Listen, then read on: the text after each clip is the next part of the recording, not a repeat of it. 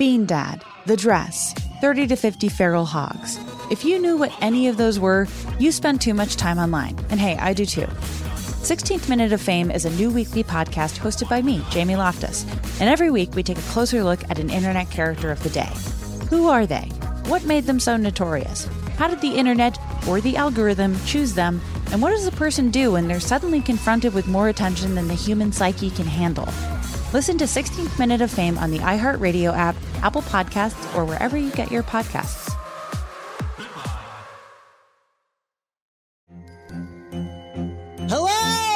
Acclaimed comics writer and notorious Scott Summers hater, Rosie Knight. Well, hello, Emmy winning podcaster and totally unbiased Targaryen royal supporter, Jason Concepcion. Somehow the X Ray Vision podcast has returned. And like always, we'll be here every week. You'll hear from TV writers, actors, comics creators, pop culture critics. Nothing is off the table. Listen to X Ray Vision on the iHeartRadio app, Apple Podcasts, or wherever you get your podcasts.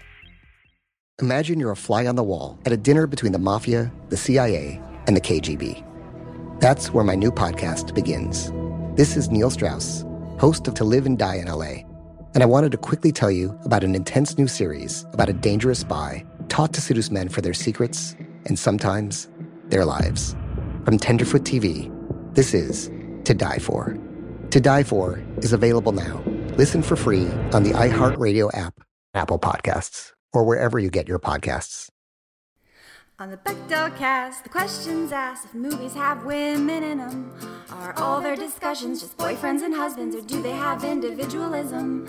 The patriarchy's effing vast. Start changing it with the Bechdel cast. Memory is a selection of images, some elusive, others imprinted indelibly on the brain.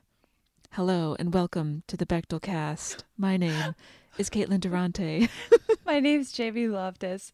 Caitlin, I thought you were going to say this summer I killed my podcast co host. I was 34 years old. oh, that would have been okay. Just to get things off to a really sinister beginning.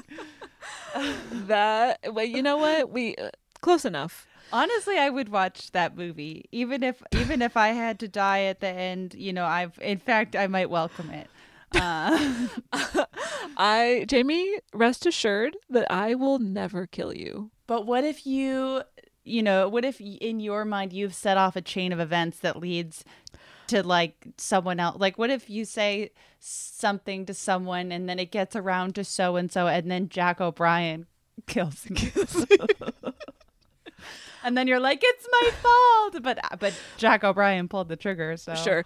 I would definitely feel responsible and guilty about it, but I also don't I hope that I never like accidentally or on purpose do anything that might like trigger a chain of events that leads to your murder. Thank you so much. Ultimately, I do think um, it would be funny if Jack O'Brien murdered me, just because I'm like I just don't see it happening. But um, it would be a, it would be a wild twist. It sure would. That conversation um, did not It entirely pass the Bechdel. I think maybe Yeah. areas of it did. it did. I should have said. I should have. You said, shouldn't have said Jack O'Brien. You should have said Anna Hossnieh Yeah. comes to my house and kills me, and then it would have been completely above board. Yeah, uh, yeah, yeah. This is the Bechdel cast. This is Caitlin and my podcast where we talk about uh, your favorite movies and your least favorite movies from an intersectional feminist lens. using the Bechdel test as a jumping off point, which is a media metric created by queer cartoonist Alison Bechdel, There are different variations of the test. Ours is that two people from of any marginalized gender have to have names, they have to speak to each other, and their conversation has to be about something other than a man for at least a two line exchange of dialogue. Not many movies can do it, but I think you're in for a treat today.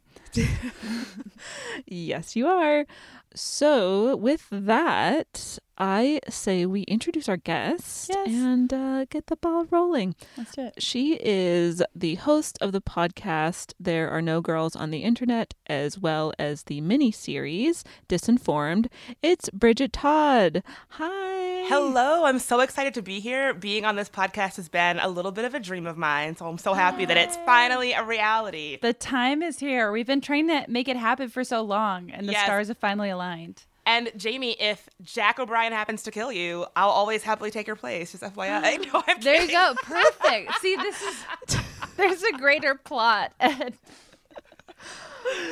Wow. Oh, that's you know what? Honestly, in the event of my untimely death, please do not avenge me and instead just begin to host the Bechdel cast. Yes, uh, you be, you can bequeath it to me. Is that the right word? yeah. yeah, yeah, yeah. I'll uh, I'll start my will tonight and just just to make sure everything is all set. Yeah. N- nice and legal. Exactly, exactly. Is that is that something that would be really funny if you could leave, not funny is not the word, but interesting if you could leave your job to another person. Maybe. Someone's done that. Someone has to have done that. Right, I or feel tried like- to. I feel like that's just like rich people dynasties could do that, but it would be funny if you were like, I'm a second grade teacher at the Kennedy School and I leave my job to my 12 year old son. Like, I don't know. Wild. Well, there's sounds like there's a movie plot there. exactly. Uh, okay, so Bridget, we're so excited to have you here. Thank you for being here. Yeah. Tell us what your history, your relationship with today's movie, which we forgot to say is Eve's Bayou. Yes. Tell us all about it. Yeah, so it's a movie. I, so I had to really like think hard about my relationship with this movie. I realized that my parents had it on VHS, mm-hmm. and so I think mm. I watched it when I when it first came out. I was like a child because my parents just had it, and it was one of those movies. My parents didn't have a lot of movies on VHS, so it was like one of those movies that I had seen a couple of times just by virtue of my parents having it. Uh, another another one of those movies would be Nell. You know, those movies where it's like, oh, my parents randomly just had this on VHS for some reason.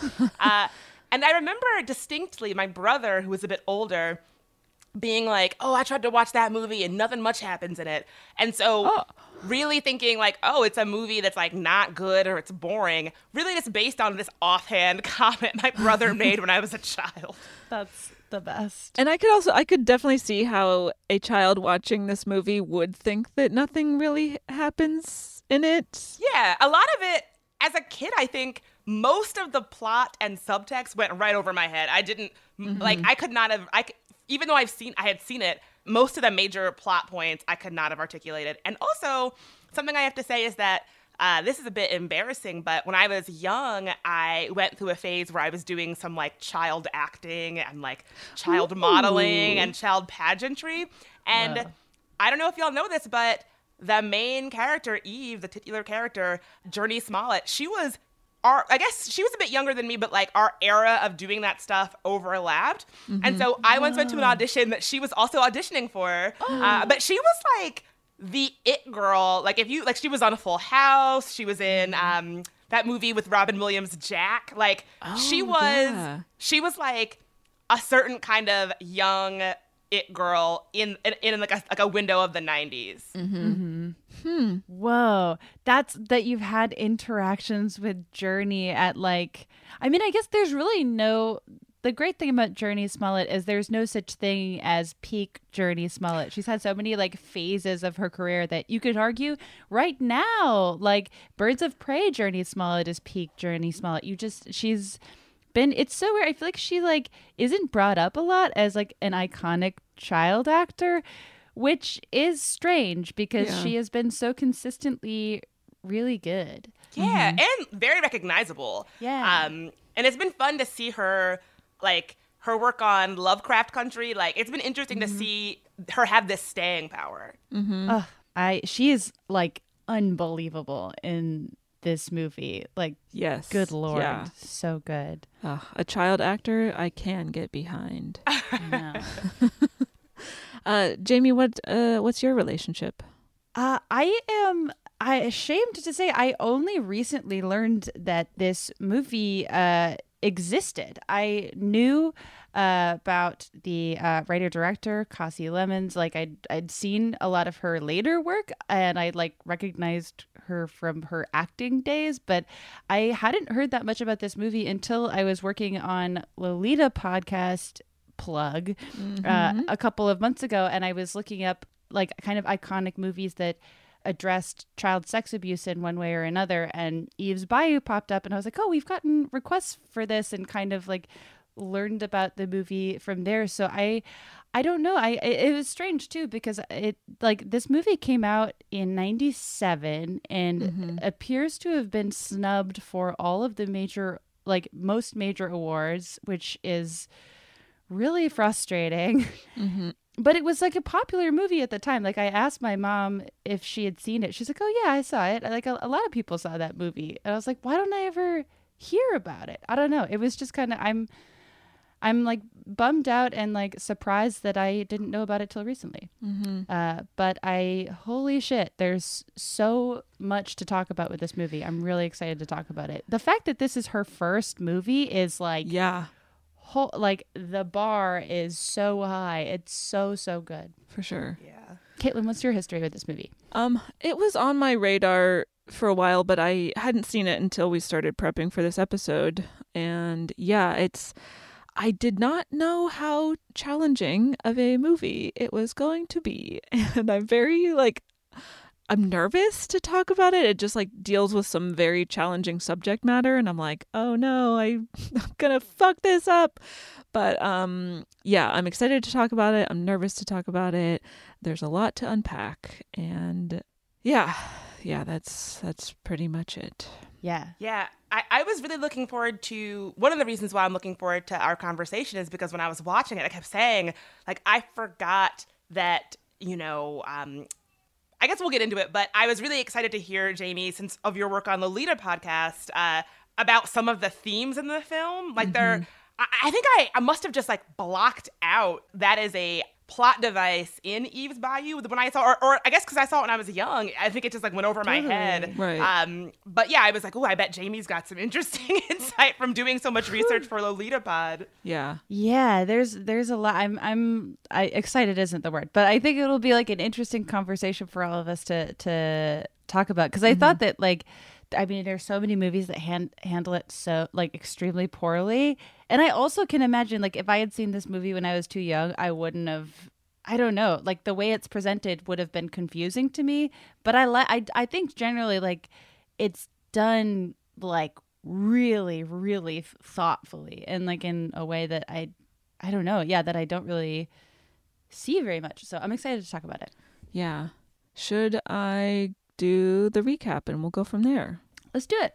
Okay, so uh, this would be, I think, a good time just for a trigger warning for child sexual abuse and incest. Um, so the movie opens with some voiceover from the titular character Eve as an adult. She's talking about memories and she says that line that we referenced in the beginning of the episode that she killed her father when she was 10 years old. Um, we are in a place called Eve's Bayou, which is a small Creole community in Louisiana in the 1960s. Uh, we cut to the Batiste family throwing a decadent party, and we meet a 10 year old girl, Eve. Uh, that's Jurnee Smollett. Her father is a respected doctor. That's Samuel L. Jackson. Her mother, Roz, is Lynn Whitfield. She's the prettiest woman in town. And she also has a younger brother, Poe, played by Jake Smollett. And you can tell that You they can are tell real life are siblings. related. They're Yes, so they look related. so much alike. like poor Meagan Good. These two kids are so related. also, I didn't realize that it, this was young Meagan Good, and I didn't know that Meagan Good was a child actor. I mm. was I'm a fan of adult Meagan Good. Didn't know she's been at this for so long. Yep. Because yes, she Meagan Good plays Eve's older sister Cicely, uh, who had has just turned fourteen. Uh, we also meet Eve's grandmother and her aunt Moselle, played by Debbie Morgan. So, at this party, Eve gets jealous because her dad always is dancing with her sister Cicely and never with her. And this is also where she catches her father having sex with another woman, Maddie Moreau, played by Lisa Nicole Carson. And later that night, Eve tells her sister Cicely what she saw, but Cicely doesn't believe her, and she kind of fabricates this uh, more innocent, alternate version of what Eve must have seen. Yeah, the ga- it's, it's the the rapid succession of gaslighting uh, that happens to Eve in the first hour of this. You're just like, oh, Yeah. Eve. Right. Yeah. And then later that night, Eve has a premonition that her Aunt Moselle's husband, Harry, dies, and it comes true. Um, so Eve has this kind of ability of foresight, as does her Aunt Moselle, and she works as a psychic counselor, and in some cases, she incorporates voodoo into her practices. Meanwhile, Lewis continues on with his dalliances with different women around town. Flagrantly, by the way. Flagrantly. I'm just like, I. Eve has eyes. What are you doing? Like there's one scene when he takes her on his like doctor house calls and like there's a woman who's like in a nightie in bed like oh mm-hmm. I, I need I need some healing and he just like closes the door on his daughter it's like Yeah. why bring her She's like, wink, wink, go outside. I'm like, she's like, she's 10, not. Oh Like, my God. Right. Yeah. Ugh. So Yeah. that's his MO. And Eve's mother, Roz, is either growing suspicious of this or perhaps already fully aware. Not it not seems exactly like clear. she knows. Yeah. And then which Eve also starts to figure out is happening on a pretty regular basis. So one day, Roz and Aunt Moselle stop by a market where a woman named Elzora, played by Diahann Carroll, is giving fortunes. And Roz gets her fortune told, and Elzora says, You're in pain, but you should just kind of stay quiet and wait. Sometimes a soldier falls on his own sword, and in three years you'll be happy again. Look to your children, look to your children. And this is like very ominous, and Roz is kind of freaking out about it. Mm-hmm. And then Moselle has a premonition that a child gets hit by a train. And Roz is terrified because she thinks it might be it'll be one of her children, so she coops them up in the house for several weeks. Well, also, you, you missed the part where Elzora is so mean to Yeah. Moselle. It's like a psychic on psychic, like, Right. roast battle. I was like, oh It my is. God. she's like like I don't need no cat bones to tell you that you're the Black Widow and any man who lays with you is gonna die. And she the, the scene is actually upsetting because she's like you old witch and she the jar that this woman has been like collecting her money in. She throws it and it breaks. Yeah. i gotta say i probably if i met a creepy old voodoo lady i probably would like not be so rude to her. I probably wouldn't i don't i would like I was a little concerned that she was being so openly hostile to this woman who seemed so scary. right. Yeah, it's it's it's fun because there's um there's a number of actors in this movie, mostly female actors, who had really established themselves in soap operas, and it seems like that they're like, oh, these are two soap opera like legends, being like, I'm not cursed, and like Yes. throwing a you know shattering glass. I'm Yeah. like, oh, Oh my Mo- I love the soap opera act. Like you just yes.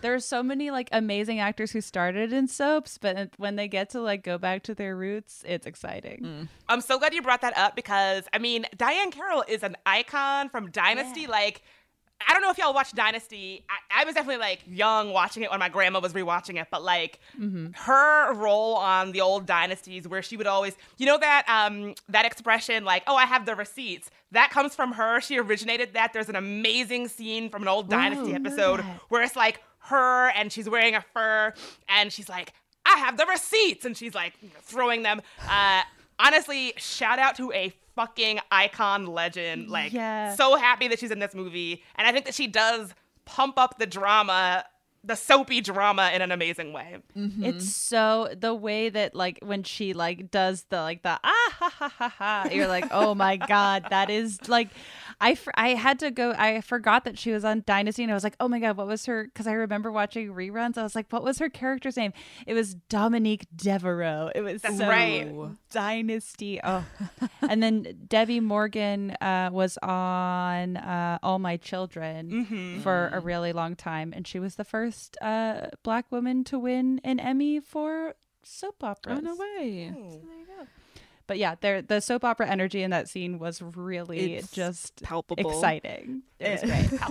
Also, Moselle screams, "You're a horrid lying old witch," which almost passes the Bechdel test, except that except that the fortune was about men and her husbands who will oh. die. So yeah, I skipped over that part because there's a whole subplot where like then Moselle like meets a man and like but all of her husbands have died and she like explains all of this to Eve and then but this other this new man comes in and they fall in love and she's like afraid that he's gonna die if they get married. I just kind of I mm-hmm. Basically skip over that in the recap, but that is a part of the movie. I just was like, I, that was like one of my favorite scenes in the movie. yeah. Oh, the reenactment of that? The re- The- the part where she's oh. ta- telling talking about her um where Moselle is talking about her ex lovers and it's like Mm-hmm. that re- that reenactment scene of her ex lover her husband getting shot by her ex lover I was like Oh my my heart was like racing it is like it's very soapy, but the way it's acted out, you're like, oh, this is like a play. Like the way that it's like mm-hmm. appearing in the reflection. I was like, oh yes, this is like, this is a Broadway award-winning play. Like just, oh, yes it's so good. Yep. Um, okay, so then M- Moselle has her premonition about a child being killed. So Roz coops all her children up in the house. Everyone is getting very restless. Eve has an outburst, which is also like I think that's my favorite scene where she like is just like screaming and she's like calling everyone out on their shit and like giving everyone attitude and I was like, "Damn, that is again very good child acting and I'm here for it." And then it was like I was like, oh my gosh, now she's gonna talk to Moselle, and Moselle's gonna believe her, and then.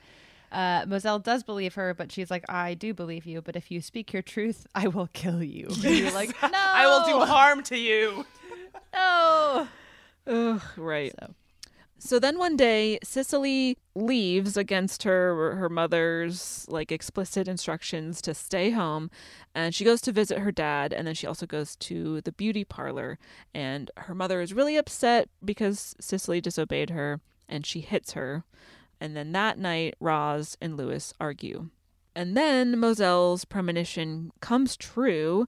A child gets hit by a bus, but it was not one of the Batiste children. So they're Oh God, like, the scene is so weird. They throw a party when a kid is killed by a bus. You're like, Yeah. like thank God it wasn't one of mine I do appreciate the grandma in that scene. Mm-hmm. She's not in the movie very much, but she's just like, you guys, Yeah. a child has died, and they're like, they're like, not my problem. Woo, we can go outside. It's also a child that they know. They're like, Yeah. oh, it's like so and so's boy, and it's like you you know this family, like, wow. It is like. I it's funny isn't the word, but I'm just like wow. It in a I don't. It's just like there's not room in the movie to mourn this eh, fictional child, but it's like oh this kid was probably friends with the Batiste kids, and they're just like Right. woohoo, let's Yeah. eat a hot dog. they know the child by name Right. like they obviously know, they know him he's like in their community yeah. Oh my god. There's I appreciated grandma Mm-hmm. advocating on behalf of uh fictional bus kid. but- Yes, truly. Um, but they're very excited that they can go outside again. And then Eve goes to tell Cicely the news. But Cicely is very upset and she has kind of shut down. And it might be because she has just gotten her period. It might be because Roz had hit her not long ago. And she lashes out violently at Eve, and then she continues to like stay like just emotionally and mentally shut down for a few weeks. And then she tells Eve what's really going on, which is that a few weeks ago, the night that her parents had a big fight, it was like the night of this big storm, Cicely went to go comfort her father, but he abused her sexually and physically. And upon hearing this, Eve wants her father dead for doing that to her sister. So Eve goes to Elzora, who practices voodoo in hopes that she can help Eve kill her father. And it's around this time t- also that Eve heavily suggests to Maddie Moreau's husband that Maddie is cheating on him. That's another really good Jurnee Smollett scene oh, where yeah. you can like ooh, it's especially with child actors. I'm like, wow, you can really see the gears turning in her head of like, should I do it? Should I do it? Should I do it? And then it's like, yeah, you, oh god, it's really good. Mm-hmm. And obviously, like it was effective. I mean, yeah, I don't know. I mean, maybe not the way that she wa- in the way that she wanted, but like you know, part of me was thinking like, imagine being an adult, an adult man, and a child is telling you what is going on in your own household. Like, mm-hmm. yeah, yeah, yeah. That that was brutal. And then the second that would like, oh, this story is so well crafted that it's like, oh, the second that happens, I'm like, oh, like I sort of saw the end coming, but it was like satisfying because mm-hmm. of how full circle like every pl- everything that's planted has this significance. And yeah it if you think you know what's coming you might be right. Mm-hmm. So then eve goes back to elzora and the voodoo that Elzora had performed was not what Eve had expected, and she's not sure if it's going to work. And then Eve has second thoughts about wanting her father dead, so she goes to him, who is at that moment with Maddie, and then Maddie's husband shows up, figures out what's going on, and shoots and kills Lewis which plays out the way that Moselle's premonition had played out earlier, where it seems like someone uh, had got hit by a train. So the family grieves the loss of Lewis, and then Eve finds a letter that Lewis had wrote to his sister Moselle, who had apparently accused Lewis of abusing his daughter. And in the letter, Lewis explains his version of what happened that Cicely was the one to come on to him and that he fought her off. Mm-hmm. Um, so Eve confronts Cicely, accusing her of having lied about what happened. And it's a very heavy emotional moment. They're both in tears. And Cicely says, I don't know what happened. And they decide to just get rid of the letter.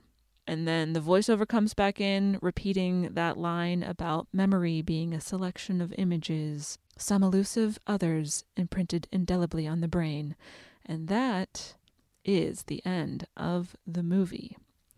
So the last shot is like ooh, haunting. So yeah. It is. Okay. Yeah.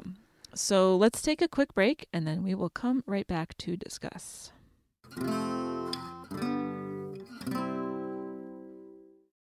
When you drive a vehicle so reliable it's backed by a 10 year, 100,000 mile limited warranty, you stop thinking about what you can't do and start doing what you never thought possible. Visit your local Kia dealer today to see what you're capable of in a vehicle that inspires confidence around every corner.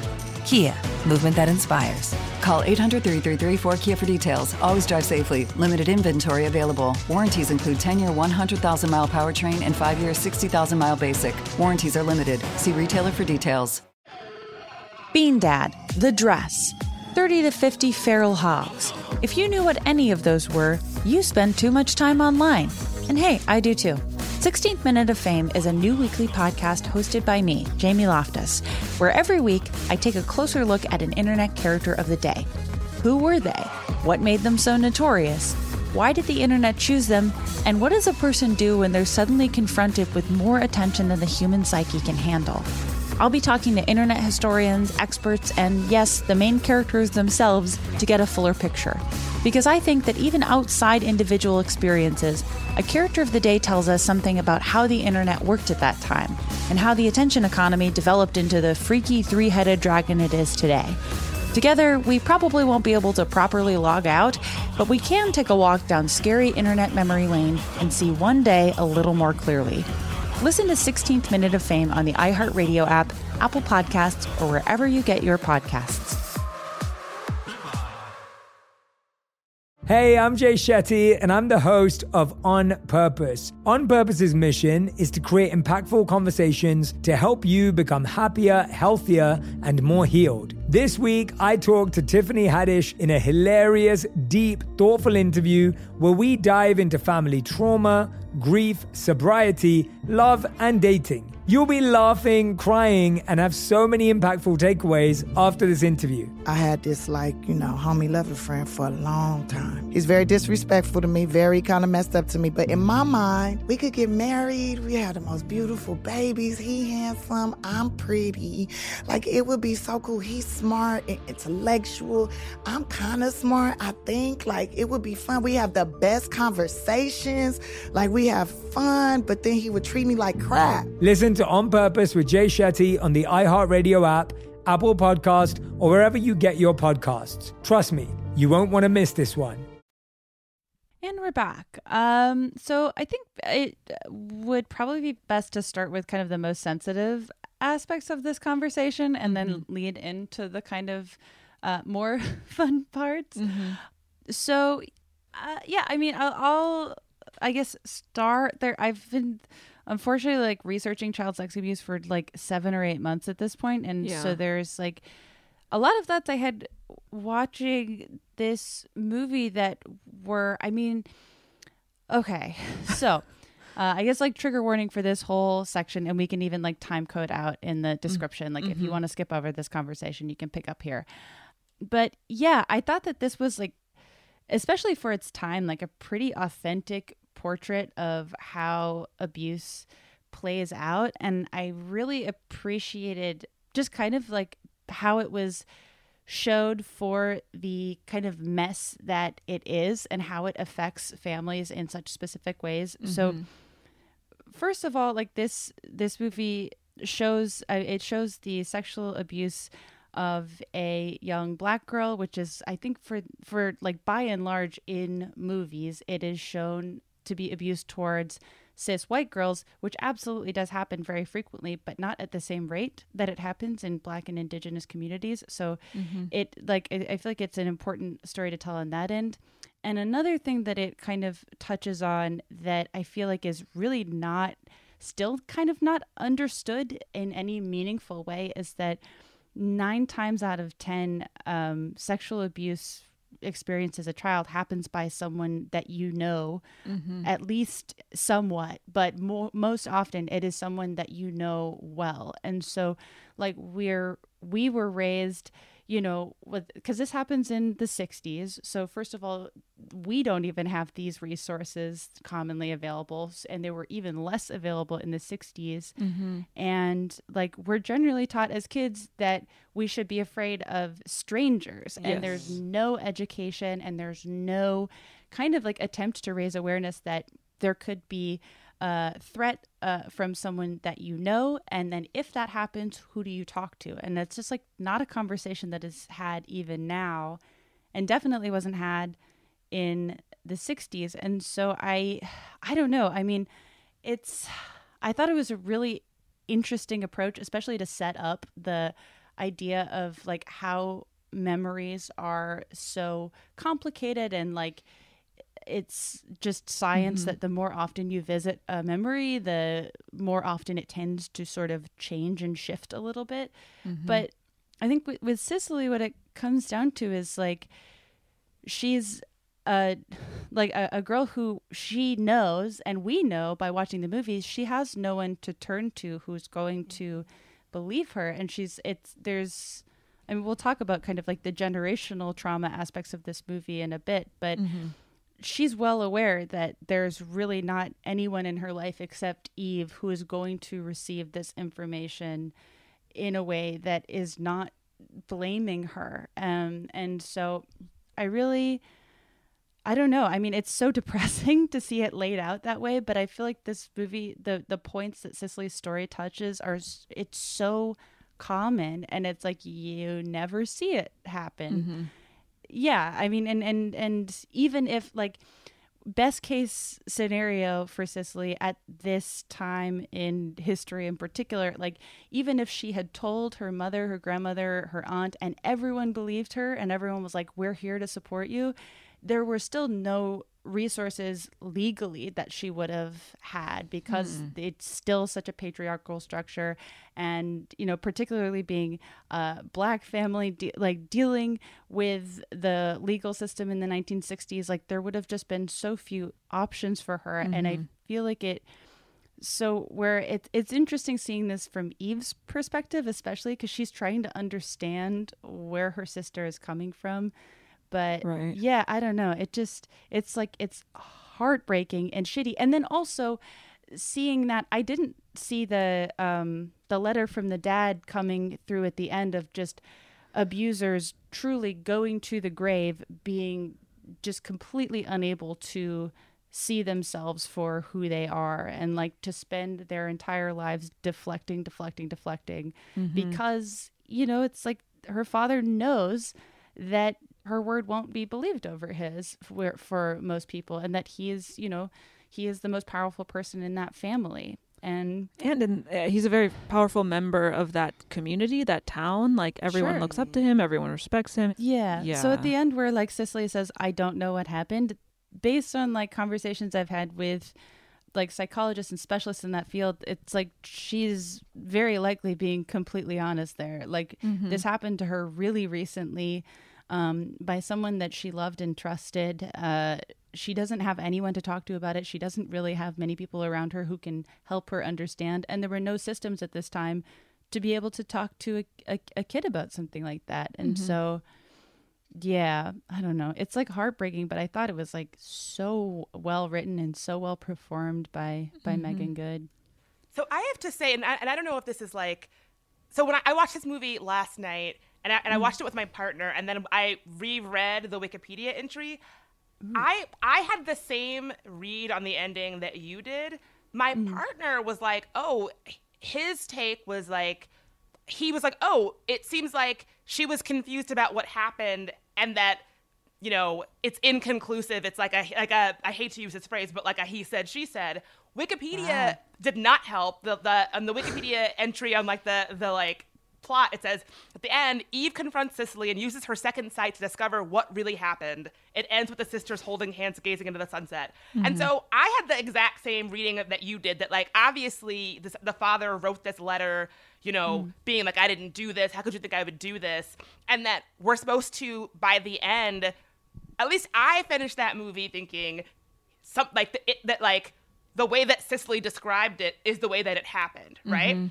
I think it's interesting that like there might be a read of the movie where there's where it's more ambiguous. To me, I had the same reaction where I was like, oh well, clearly, you know, clearly he did this, and it was funny because when that so I- have a I have a very a very like visceral reaction when sexual violence is part like a plot device in a movie where I'm almost like it's almost like disorienting and I kind of can't it challenges so much of like what I have seen before. Mm-hmm. And so the beginning of the movie go they go to such great pains to show that the father is like so doting of a father, particularly to Cicely. And so it's one of those things where, you know, it's exactly what you were saying, Jamie, where I was like, was he were the signs always there that he was an abuser and Mm. I just missed them. I'm I'm remembering them as charming, but actually they were creepy. Like there's that there's a scene early on when they're at that lavish party and he's dancing with Yeah. Cicely and he's like, Mhm. "Oh, you guys can't my isn't my daughter a beautiful dancer?" And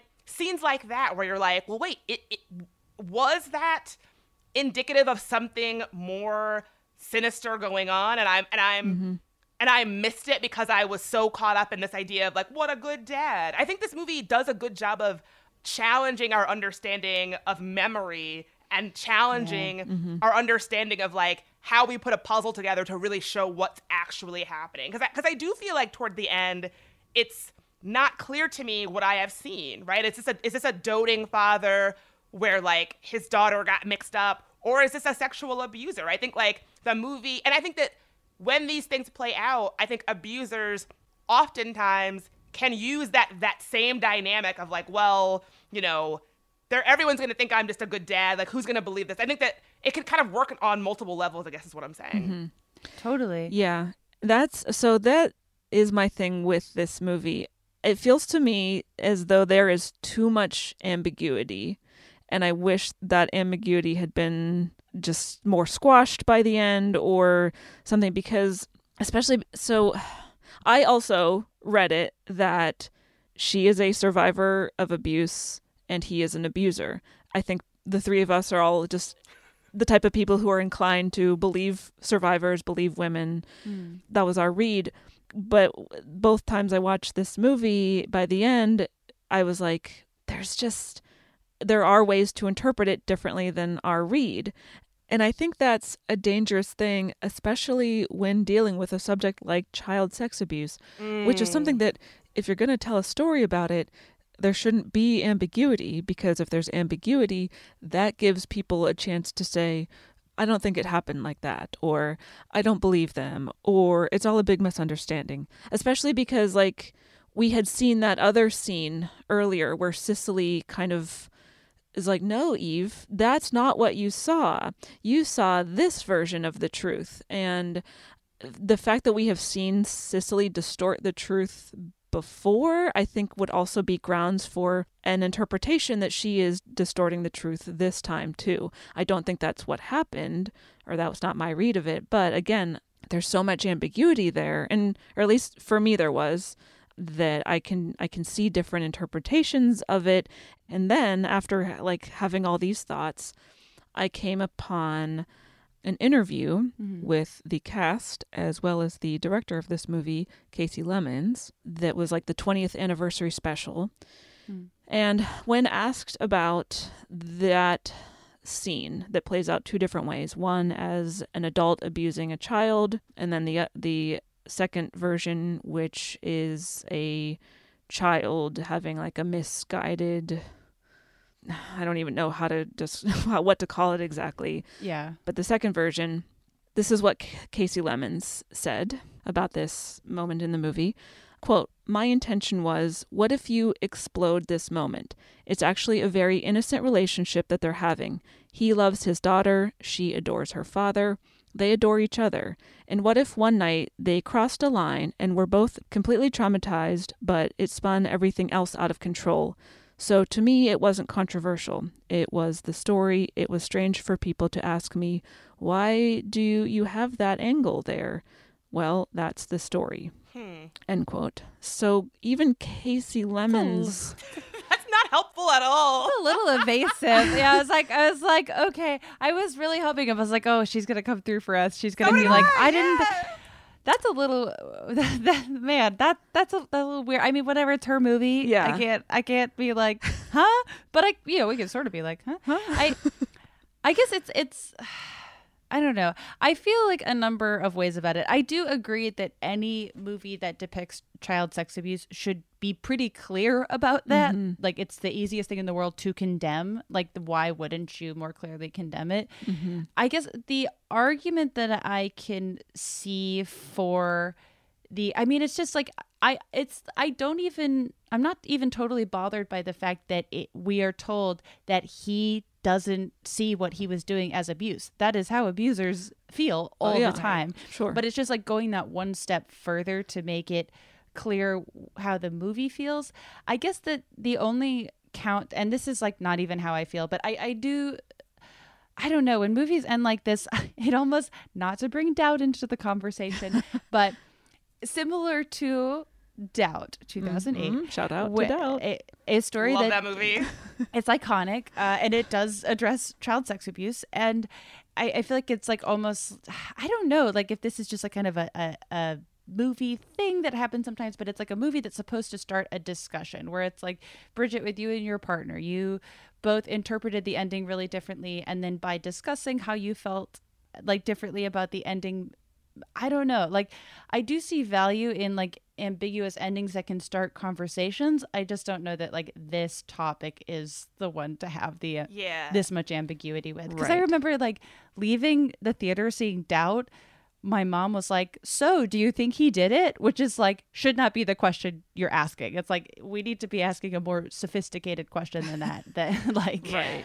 yeah, Well, just something I want to say is I think that like, you know, movies like Doubt and Eve's Bayou, it. I mean, and Jamie, you can probably speak to this as well. It is exceedingly rare for chil- for anybody, but especially children, to lie about sexual violence, right? Like, Yeah. it's just that like it's exceedingly rare, and I think that movies like Doubt and movies like Eve's Bayou, even though I, I enjoy them both, I do think it makes it it presents a universe wherein maybe it's not rare, but we know it's rare. You know what I mean? Mm-hmm. Yeah, I agree. I, I and I, I I might have been giving this movie maybe a little more credit than it totally deserves on that end. It's just I where I'm coming from is I've seen so many movies that have just absolutely missed the mark that don't even present the possibility that a child could be telling the truth about something like this. Mm-hmm. That the fact that we are presented clearly with the fact that whatever happens, that Cecily is like extremely traumatized by it and that oh, yeah. it like alters the course of her life. You don't usually even get that much. Uh, and and she like shuts down. She becomes like she is like displaying all these kind of like classic symptoms of, of, of a child who has suffered abuse and doesn't know who to turn to about it. Mm-hmm. and you don't even usually get that much which is really really bleak. Um right.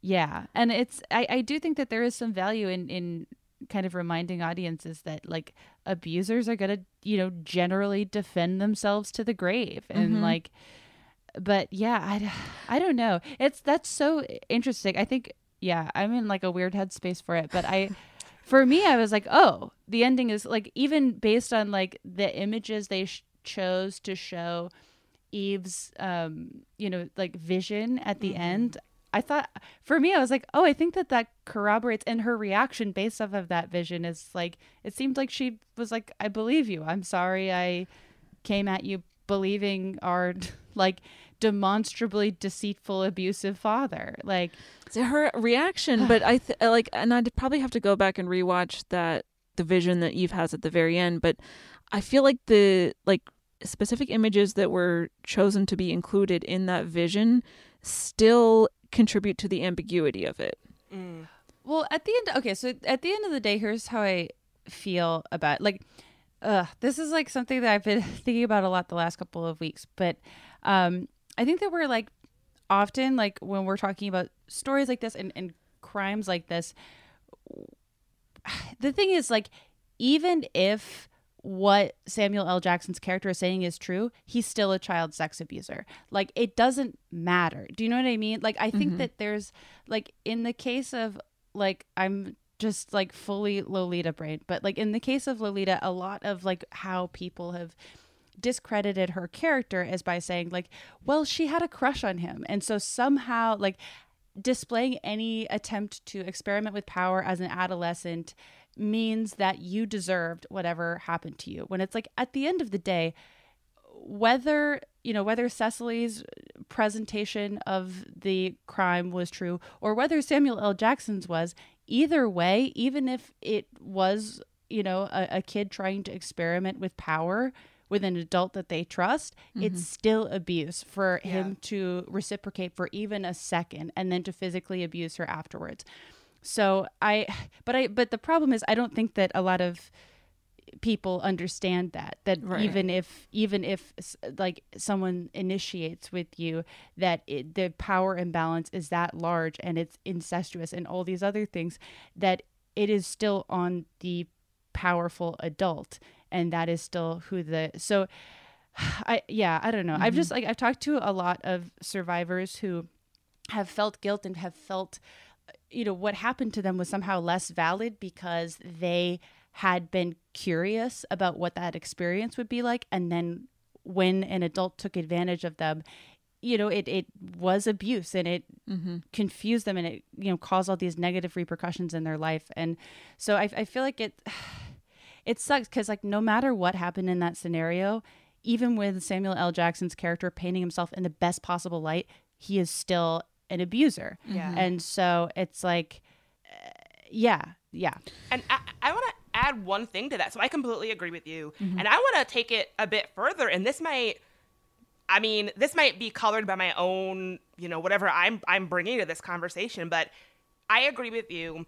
And I also would say, even if the moment between him and Cecily during the storm never happened, you and I have already talked about the beginning of this movie where you know he at a party at his, in in in his home with his wife and his children, he takes a woman that is not his wife into a back room of his of his home to have sex with her, right? And his daughter mm-hmm. happens to be there and sees it. Mm-hmm. He takes his daughter on these house calls where he's very clearly there to have sex with women. So mm-hmm. even if even if the thing with Cecily never happened, he is still a grown man introducing a very adult level of sexuality into the lives of his children who are very young and too young to understand what's going on. And so Mhm. that's that is not how healthy, mature adult engage with their children. So Mm-mm. I I would say that he, you know, has cultivated a vibe in his household with his children where it's no wonder they're confused about sexuality. I, I would say that this movie wants him to be a lot more blameless than he is for some of the other behavior because I Mhm. feel like, of course, like, like his kids can't feel safe and healthy in an environment where he is irresponsibly sexualizing things in a way that, that, that is far too advanced for them to understand because they're kids. You know what I'm Mhm. saying? Yeah, Absolutely. absolutely. Yeah, yeah, it's it's weird because it's like I, I think that like we're like having like I, I now knowing that quote from from Kasi Lemmons, I'm just like, how much of this was intended? It's yeah, I know. Who even know? I mean, it's like I, I mean, I guess. I if we're being generous, like you could interpret her saying that's just how the story goes of like, you know, have the conversation. I'm not going to answer your questions for you, which is like valid, but I'm just like, well, y- you could denounce child sex abuse. That would be that would be that would be a, just, you know, even if it's just that, that would be great. Yeah. Um but yeah, I mean, it's like a yeah, we we all and I think most listeners of this show we believe Cicely that Right. you know a gigantic trauma was caused and even with the most support possible it's still you know kind of a lifelong journey for many people to reckon with this kind of abuse Mhm. um but yeah i just wanted to say like no matter what happened in that situation no matter whose account or somewhere in between is true he's a child sex abuser like period end of story Right. um and there's and especially with children it's like there's there is no like perfect victim and yeah i think that like it's that's just like something that we even like you know like feminists and people who are like very inclined to believe survivors like need to work on is like the, the way that these like dynamics play out are not cleanly like I said no and then he did this like it is often very ambiguous and it comes down Mhm. to power dynamics and all these other things so Yeah. Sure. And I wonder if like the intention was to explore like that version of the ambiguity, but I wish she didn't- told us I know. I just uh, I know and we also like, you know, just considering the context of the time that this movie came out today like so this is like 97 we're steeped in you know patriarchal standards toxic masculinity a rape culture that tends to believe the perpetrators of these crimes rather than the survivors. This is our rape culture. Every generation has their own rape culture. Right. this is our rape culture. So, so to to tackle a story that deals with this subject matter, again, it has to be done so carefully, and that ambig. I really feel that that ambiguity needs to be removed if you're going to tackle it responsibly. And I just, I can't. And, it's like, sure, this is us, 2021. You know, post Me Too. But even like, oh God, that's what that that's this is why this I was like so nervous to talk about this movie, and that why I think it's so challenging. And well, the other thing too is um, the other thing that really bothers me about this movie is the abuse that we see happen on screen is us seeing actor Samuel L. Jackson, a full adult male, Mm. Kiss That's yeah. Meagan Good on screen, who was 15 or 16 at the time of shooting this movie. underage yeah I just it, it it could have and should have been framed in such a way where this child actor did not have to kiss and be kissed by an adult man. Oh yeah.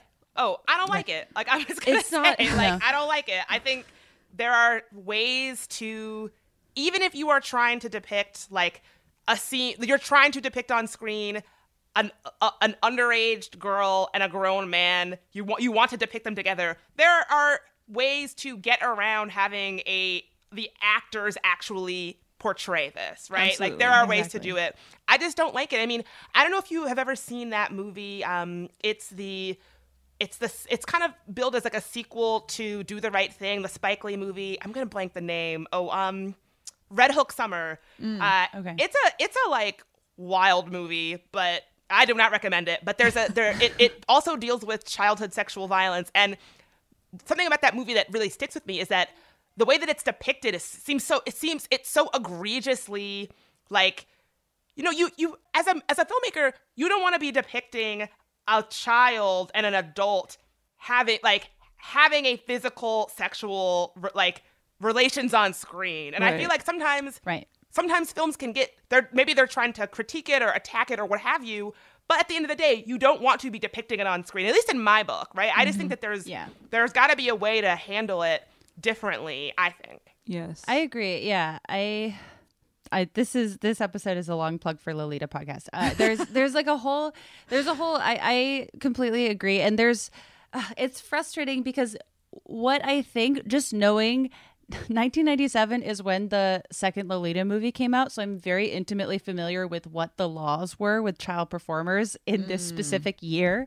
Um, so first of all, I, I feel like it is always not even if you have like there's a number of stories of like movies that that well this is part of the reason that I was frustrated that there isn't a ton of information about the production of this movie or there wasn't as much as I would have liked on the subject matter I was interested in because at this time there was a law for movies that were shot in 1996 at least. There was a new law introduced where uh, it, there couldn't be any like you had to guaranteed this movie went past a lawyer to be allowed to be released because there was a child pornography um, act passed in 1996 that severely restricted what you could show on screen. And it was like generally a pretty good law.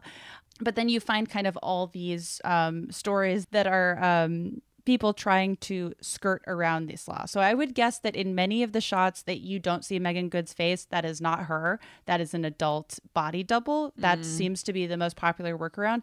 That said, you do still see the actress, underage Meagan Good, kiss Samuel L. Jackson.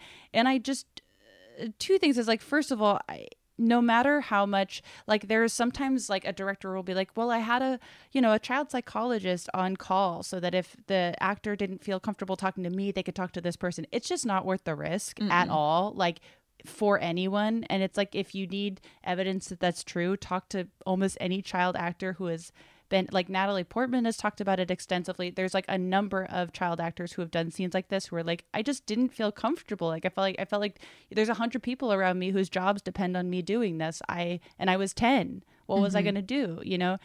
And then on top of that, one of the the the I guess the the one of the main notes I had for just like how this because I do think that for 1997, Eve's Bayou handles CSA in a movie like better than almost any other movie of this year or this series of years did. Which is not to say it's perfect, but it is definitely better because this is the year that Lolita came out, right? Right. right. Well, I actually have a question for you. I don't not to keep making you talk about Lolita, but so I've seen that 1997 version of Lolita several times. There are scenes where um, Jeremy Irons and Dominique Swain kiss. There's like a scene where like she's sitting on his lap. Is that a body double or is that actually her? When there's it's it's a bunch of different stuff. The amount of time and it's like it ultimately obviously like was not worth it right? But yeah for them it was anytime she appeared to be nude it was a body double.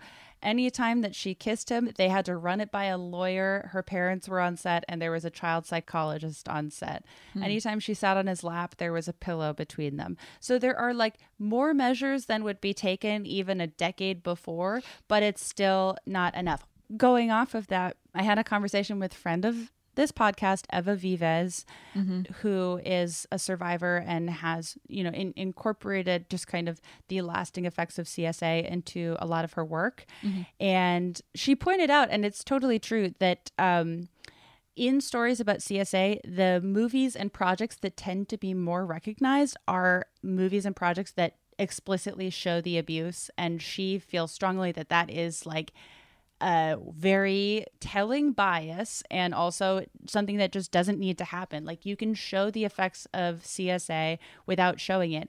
And that's even true for this movie. You could not have those scenes and still have that plot point be effective, right? Like you don't mm-hmm. need to show it. But the movies that are most successful that deal with this topic always, always, always show it. And the movies that just show the effects of it are more likely to kind of get swept under the rug. So hmm. that's like another. That's just. I mean, like it's it's so exploitative. Yeah. and I think it really it it. I mean, I think we should be asking the question whether or not physical depictions of childhood sexual violence were making that profitable and why because it sounds like from what you just said it sounds like we are We are, and it's it's frustrating because it's like I don't know. It's there. It's a really complicated question to even broach because I don't know. I wasn't able to find out if if uh, Kasi Lemmons was a survivor of this kind of abuse herself, but I know of like several survivors of abuse who have made movies about CSA that show to an extent what that abuse is, whether it's in montage or whatever. And so it's like I don't even really feel comfortable being like, no one can do it. I think that when you're when you have a child actor, you it's kind of unconscionable to do. Um, but in terms of like, I don't know. I mean, it's like there was that. Um, there was like a really popular HBO movie a couple years ago. Uh, I think it was called The Act uh or is is that what it was? It was by jennifer fox and it was starring laura, laura dern and it was about uh, jennifer fox's childhood sexual abuse and it actually it reminded me a lot of eve's bayou to the point where i'm certain that she has seen it. Where it is about her revisiting her child's sexual abuse and revisiting the memories.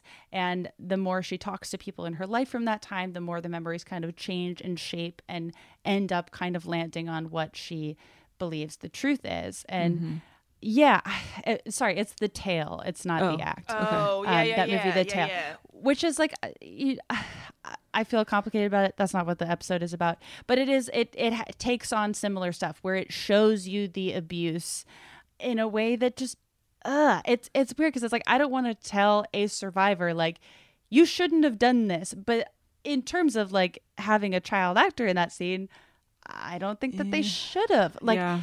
it's extremely complicated but uh i personally like I, I personally think that you could if i could change stuff about eve's bayou i would get rid of the physical depiction of those scenes. Yes. and i think that honestly it could be more impactful to hear eh, the child and the abuser describe it in their own words. Mm-hmm. Eh, it, you can mm-hmm. have the same effect without having to show that. Mm-hmm. And just kind of make it a little clearer Kate, like you were saying like you were both saying at the Yeah. end that no matter whose recollection is correct that she is a survivor of abuse and that that's like something she's going to need to you know continue to, to deal with throughout her entire life Well, from that same interview with the cast and some of the crew, Meagan Good spoke about like these specific moments in the movie.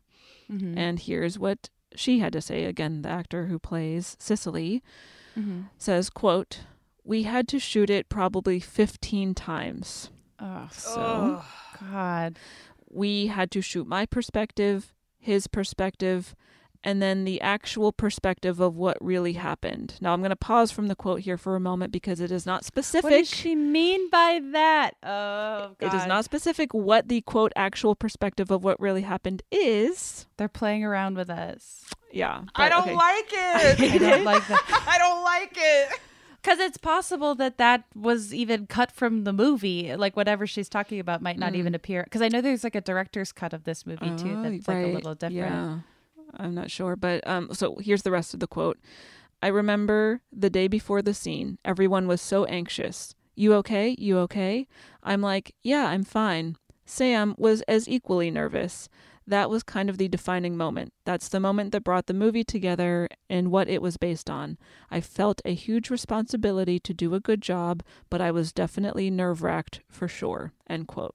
Ah, that is So just to hear that, like they had to shoot it so many times, everyone was feeling very uneasy about it. Like those are indications that like don't fucking put it in the movie. Yeah. And it really it really speaks to what you were just talking about, Jamie, about like Natalie Portman saying, you know, so many people's jobs and so much money depends on me just being able to do this. And I maybe I didn't want to do it, but like I just had to I just had to do it, right? I, I don't think that we should be putting children in positions who they're already so vulnerable, putting them in positions where they feel this way and they feel an immense pre- like the fact that Meagan Good said she felt pressure to get it right. That just kind of breaks my Right. heart. It's uh, and it's this uh, it like drives me like she's not even the only child actor that had to deal with this exact issue this calendar year. Like know. that is so absurd that it's like there are just young teens and kids being put in this position in the first place where like yeah, it's it's an unfair ask. It's also like the fact that it's also a financial transaction on top of Mhm. that, Mhm. where, so even like, you know, it's like if you have even one parent who's kind of acting in bad faith and doesn't want to rock the boat and wants to make sure that the check is gotten, then it's not even a guarantee that, like, I mean, this movie proves not all parents are good. And like, and certainly, you know, child actors' parents have a very sordid uh, record of acting in the best interest of their children. And so I don't even necessarily trust, like, a 14 or 15 year old's mother to say, like, Yeah. no, she can do it. Like, that may not be true. Like, or, or eh, you mm-hmm. know, there's can and there's should. And I don't know. That, that quote reminds me a lot of yeah, the actor who played Lolita, this this girl Dominique Swain, that was like a very similar thing of like, yeah, it was really nerve wracking and everyone was really nervous and like Jeremy Irons was like crying during the scene and just everyone was really stressed out about it and I just did my best because I knew I had to do it and like mm. everyone, I don't know, I just I think that there are ways to tell these stories because they're stories worth being told, but in live action it's not worth the risk towards the underage performer period. Like i feel like there's not to like hand it to you know tarantino or anything but like how in kill bill like the most traumatic scene towards a kid happens in animation instead Mm. of ha- making it happen you know instead of putting a child actor through the grueling brutal violent sexual violence that takes place in that scene. I feel like if you really, really, really, as a director, feel that this needs to be shown, you have to work around like you you can't make a kid do it because you Mhm. think it needs to be done. Find another way. And I think there are like like you just said, there's so many ways around it. I've seen so I've seen it done. Listen, there are ways to do it where it's like no one is going to be confused that you're watching a scene that's meant to be about childhood sexual assault or something, right? There are so many Yeah. ways around it. And I just think like just depicting it on screen, I think is the least imaginative when there are so many different ways. Like if you're a storyteller, I, I always feel there's a there's a way to show something in a way that's respectful and especially for something that's that is as fraught and sensitive as this topic mm-hmm. you you got you got you have to like be willing to work to find that solution Absolutely. Yeah. Yeah. Ugh, I wish I wish that Kasi Lemmons had said more on on that because it's like I do think that this is like one of the better told CSA stories of this decade, and it still makes a series of very common missteps that and end up you know kind of putting definitely putting a child actor in danger and under undue pressure for a kid. Ugh, yeah.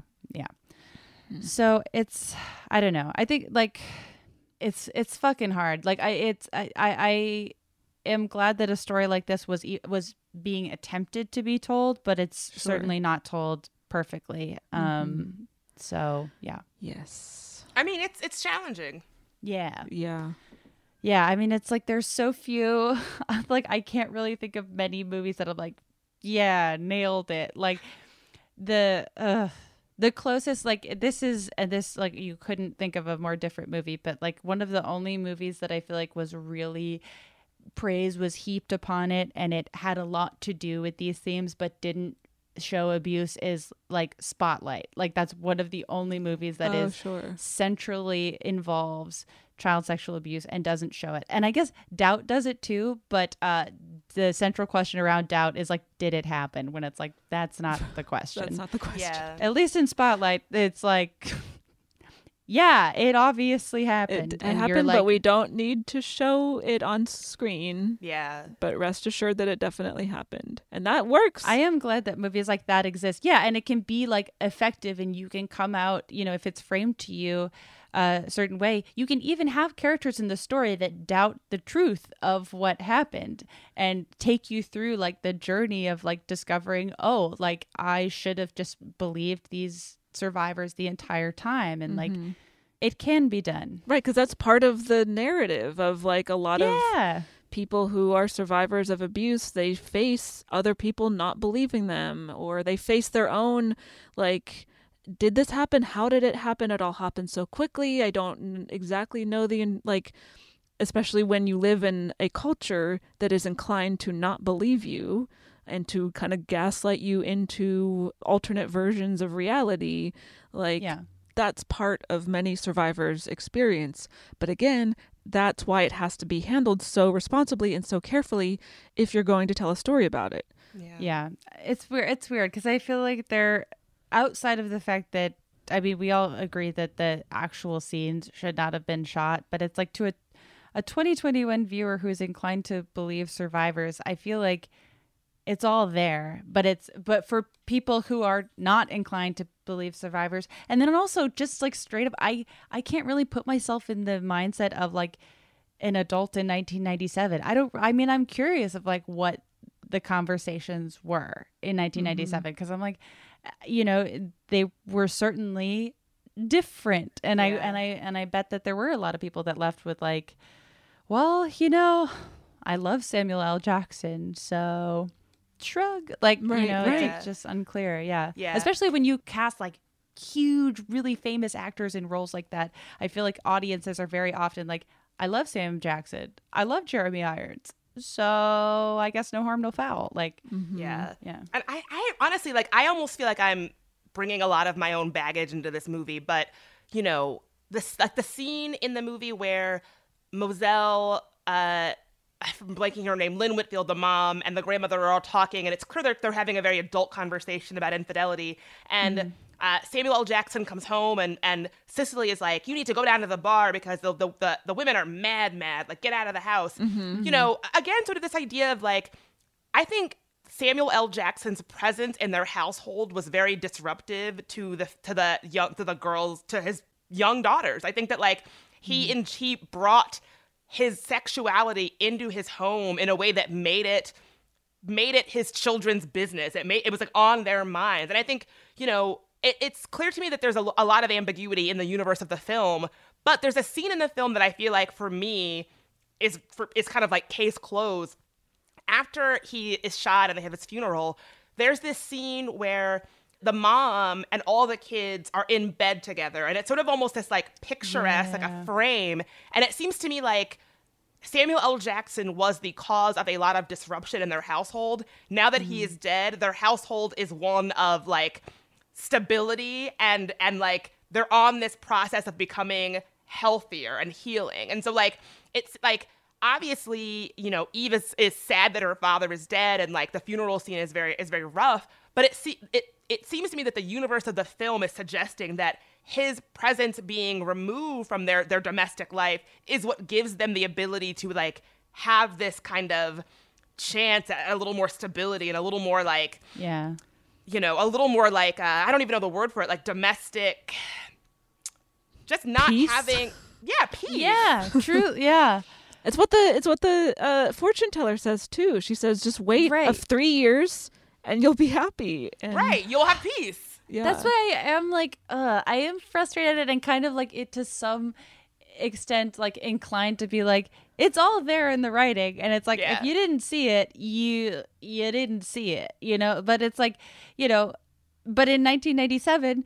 A lot of audience members didn't see it. If there's still people in 2021 that are like, I don't know, but I, I feel like you know, I, I don't know. It gets so tricky because you, I, I just don't like. I feel like uh, everything you need to know is in the story, right? But it's mm-hmm. like some of it is pretty subtle. Some of it you need to like really be paying attention, or some of it you just need to kind of have like I don't know, like a particular perspective that is going to believe the children because I feel like if you can get yourself into that mindset, all the information you need is there. But the fact that I don't know, it's yeah, it's You can't put it entirely on the artist to be like, you have to spoon feed to every male audience viewer that this is a bad thing. Like, I, it sucks that it's like that that is still kind of a reality. Do you know what I mean? Like, Yeah. I wish that we could make more subtle films about topics like this, but it's just such an under discussed issue that people don't fucking get it. And it's like you need movies like fucking Spotlight where it's literally taking the little applesauce and putting it in your mouth of like this is a crime, this is bad, eat your food, don't do crimes. You know, like Don't do crimes. it's just so there's no like uh like in the way that there for for other issues there has been more you know room for subtlety in art mm-hmm. eh, there isn't on this issue and i think that that you know sucks for artists who have experienced it and want to speak to it in their art like it kind of sucks. It's like if the worst thing you've ever been through, you want to make some sort of artistic expression of that. And then you're like, but I have to make it really fucking obvious. Right. Or people are going to think I'm endorsing the worst thing that's ever happened to me. Like it's such a catch 22 of the, like, ugh, ugh. I know. It's really frustrating. It's really frustrating. Like I don't think it's necessarily like I I, I think you can hold uh, Kasi Lemmons personally accountable for allowing that scene to be shot, Mhm. and that that is like ultimately on her. But in terms of like how people misinterpret her work when all the answers are there, Mhm. like.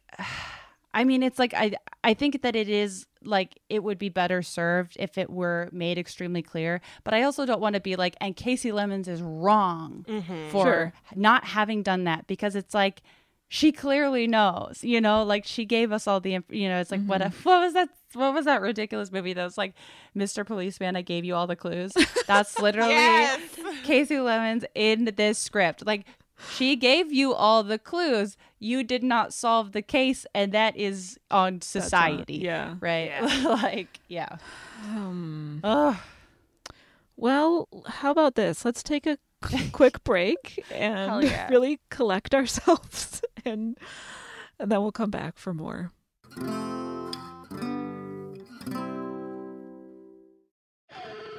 Bean Dad, The Dress, 30 to 50 Feral Hogs. If you knew what any of those were, you spend too much time online. And hey, I do too. 16th Minute of Fame is a new weekly podcast hosted by me, Jamie Loftus, where every week I take a closer look at an internet character of the day. Who were they? What made them so notorious? Why did the internet choose them? And what does a person do when they're suddenly confronted with more attention than the human psyche can handle? I'll be talking to internet historians, experts, and yes, the main characters themselves to get a fuller picture.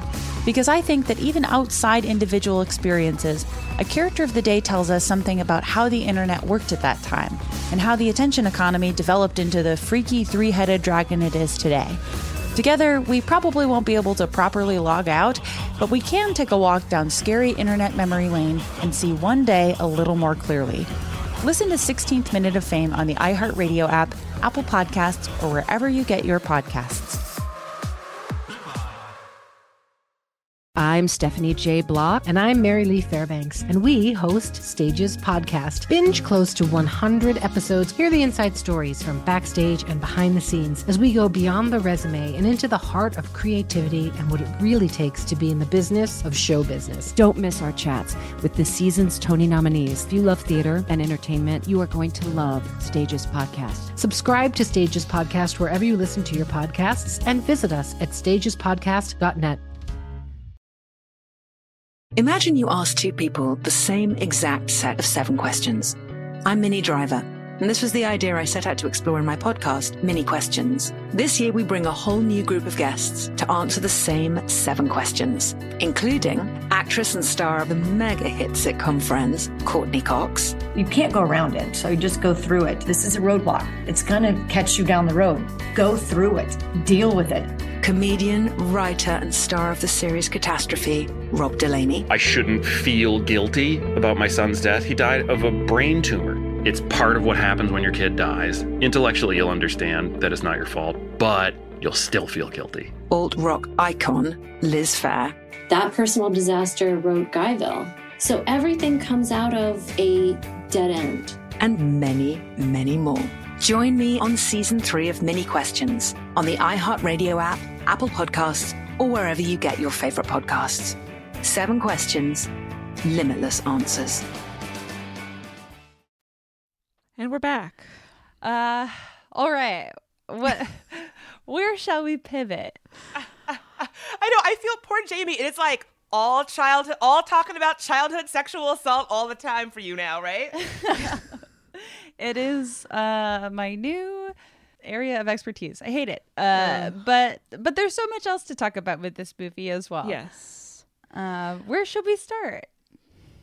Well, first of all, one thing that is very much worth noting is that this is a coming of age story for a black girl, which is something that we almost never see in Hollywood cinema. Mhm. It is a kind of narrative arc that is reserved almost exclusively for white children. So the fact that uh, a black girl is the focus is awesome. I- That it is a story fraught with such like turmoil and trauma is. Uh, I guess what I'm saying is I would love to see more coming of age stories about black indigenous people of color that are less steeped in so much trauma and are focused on more, you know, some of the more joyous aspects of coming of age.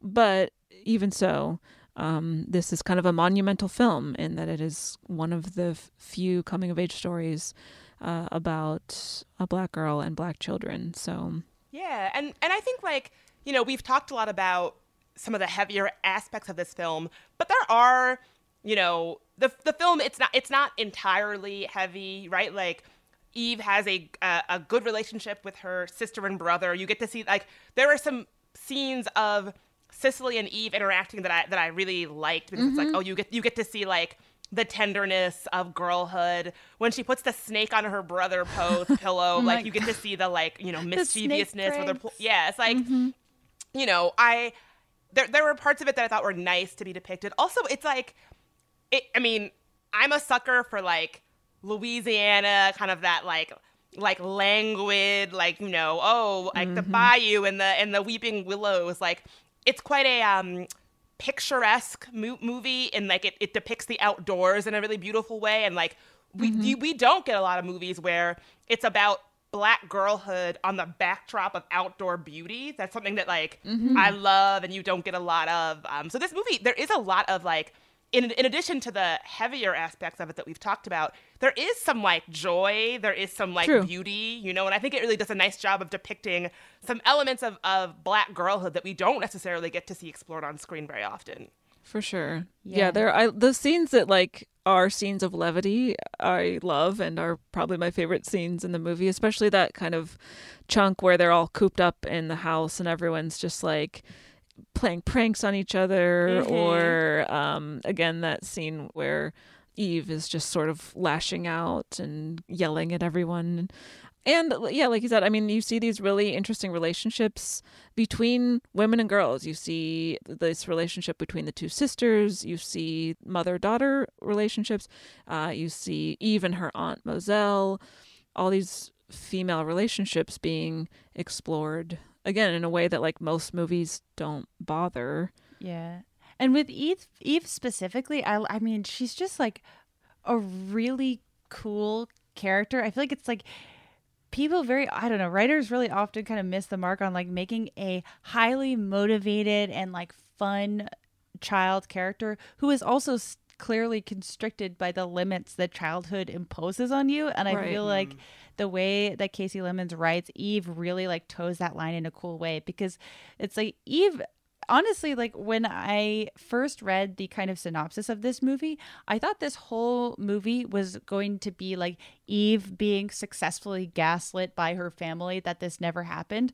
And I was pleasantly surprised that she for the most part it's like she retains her truth of what happened mm-hmm. pretty consistently and she is like frustrated and confused that the people in her life are trying to tell her it didn't happen like her dad immediately is like don't worry, that was nothing. That was nothing. And then she goes to Cisely, which I honestly read of like Cisely probably know like I don't know. I I, I think with some of Cisely's storylines, I plugged myself into like big sister mode and thought like oh, you know, if my little brother came to me saying that he had seen, you know, my dad doing something awful that I already knew about, I probably would, you know, at that age would have like defaulted to be like, no, no, no, no, no, no, don't worry, because you don't want your younger sibling to take on the same like psychic Right. weight of how Mhm. fucked up your parents are that you do. And so it's like, but Eve still knows pretty consistently. Like she tells the same story every time. She's like, and it's more like, I know what I saw, but everyone keeps telling me it's not true. And the question is more like, why is that? As opposed to like, I must be wrong. Like, I, I like how confident she is in Mhm. what she saw. And it's like more navigating her confusion of like, why are people avoiding this uncomfortable truth? Right. Yeah, and she doesn't avoid it. As soon as Cisely tells Yeah. her, she's like, "Let's kill Dad!" Like, she, she Like, is let's straight up kill him. Yo, we gotta kill him. It's like amazing. like, and I think importantly, you know, Cisely makes up that story of like, oh, you know, uh, sh- the the woman fell into dad and they were laughing, blah blah blah. Mhm. And then later she's like, I, I, as soon as you said it, I believed you. You know, so Right. you know, it's it's clear that like, you know, Cisely deep down knows she's telling the truth, and really it is it is Eve's unfaltering ability to see the truth and speak the truth throughout the movie. And and I think that you're right. It's important to note that she doesn't falter, that she's like, no, I know what I saw, I know what's going on. I'm going to continue to speak on it. Right. Right. Yeah, that that which kind of like brings to this uh, the like the cycle of like gaslighting that it's I don't know, like the yeah, the cycle of gaslighting that takes place with the women in this family and kind of how that is structured. It like felt somewhat familiar to me in a lot of ways, especially I mean, this is taking place in the 60s, right? So we are to sort of assume that her mother Roz, like there's not a ton of career options. There's not a, you know, a lot of welcomeness to the idea of being divorced, of being a single parent and like her autonomy is fairly limited by being married to this powerful man in the community and she seems to be very aware of that. Um and so it it like broke my heart at all these different points in the movie to see these relationships between women kind of be like I don't know, like passing on this generational guilt and this generational trauma onto Yeah. each other because it's like I don't uh, I don't know. I was like trying to think of how to phrase this correctly, but I feel like at times like Roz is a shitty parent at a bunch of different points. She locks her kids in the house for no reason really. Mm-hmm. When Eve confronts her with the truth, she can't handle it and so instead she punishes her kids who are trying to uh, understand what's going on in their own household, but you know that it's coming from this place of deep trauma that she holds and instead of uh, I don't know, it's just so hopeless in some ways because it's like, well, mm-hmm. who could Roz turn to that could really help her? Like she knows that she doesn't really have anyone who can help her. And so instead, like she's kind of to some extent protect th- she I think she thinks she's protecting her kids, but in a lot of ways she's like taking it out on her kids. It's Yeah. just ugh. I just really see the ways in this movie that the adults are making their traumas, their hangups, their issues, they're just putting them on their kids and they're really things that are just too heavy for their kids because they're kids. Right. Right, right. There's that scene too where Roz and Mozelle are like taking a stroll and then they like come upon that market. But before that, Roz is like complaining, like confiding in Mozelle about her like crumbling marriage and how, you know, her husband who's unfaithful. And Mozelle's just like, well, um, just wait around and, you know, one day he'll finally see what he already has and he'll stop chasing for it. And it's like, that's not good advice. But I, in seeing that, like, I also believe that Mozelle knows that's not true. Like, th- I don't know. It's, I guess maybe like this was my interpret, but it just felt like most of the, like, the grown women in this movie were all pretty aware that, like,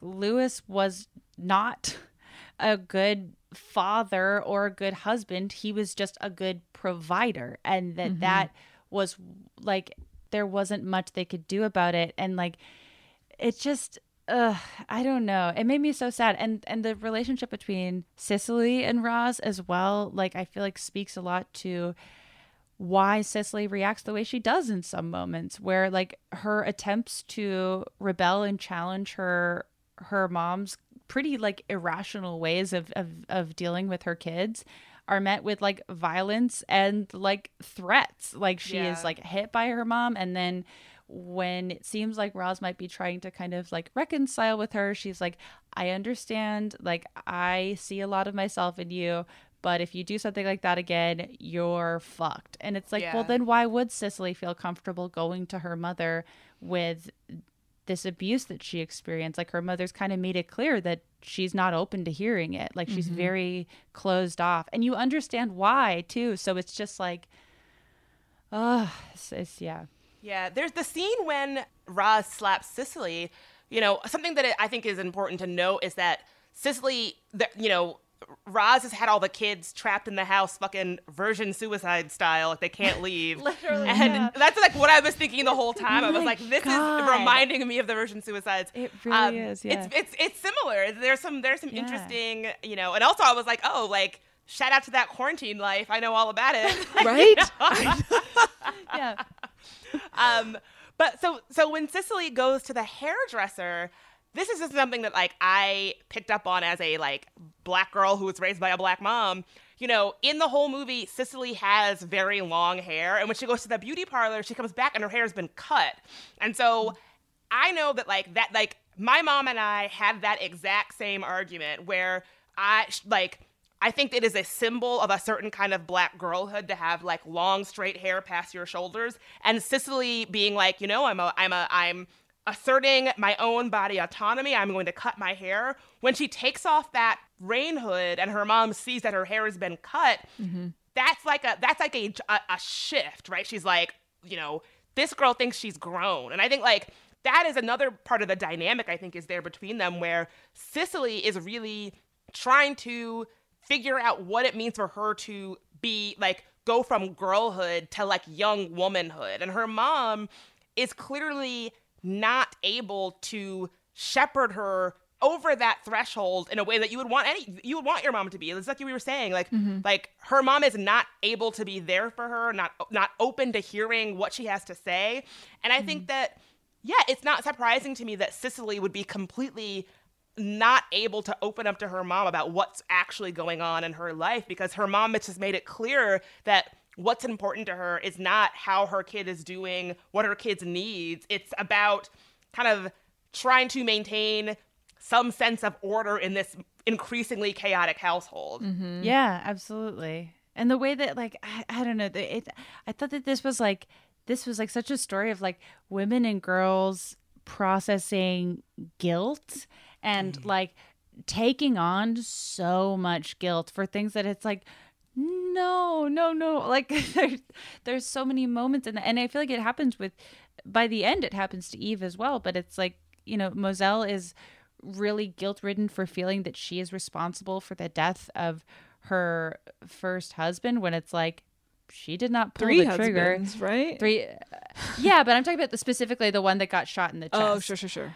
But uh, like she, yeah, she's kind of taken on this guilt and is like, I am a murderer. When it's like, it is not ideal to cheat on your spouse, but that does not make you responsible for their murder. You know what I mean? And like, there's that guilt. We see Roz take on guilt when Cisely becomes more withdrawn and is like, is it because I did mm-hmm. this, I did this, and in that way, she's kind of right because she did hit her daughter. But like, it's just like you see every woman and girl in this story to some degree whether they're right to be doing it or not just take on a massive amount of guilt and you don't see any man in this story No. even like samuel l jackson's whole narrative is his ability to deflect guilt and deflect the idea that he could do something wrong Right. where meanwhile he's surrounded by women who are taking on that guilt for him and then also taking on additional guilt for things that they that have nothing to do with their own actions Yes. Mm-hmm. Like that one guy shoots Samuel L. Jackson. That's a friend of his.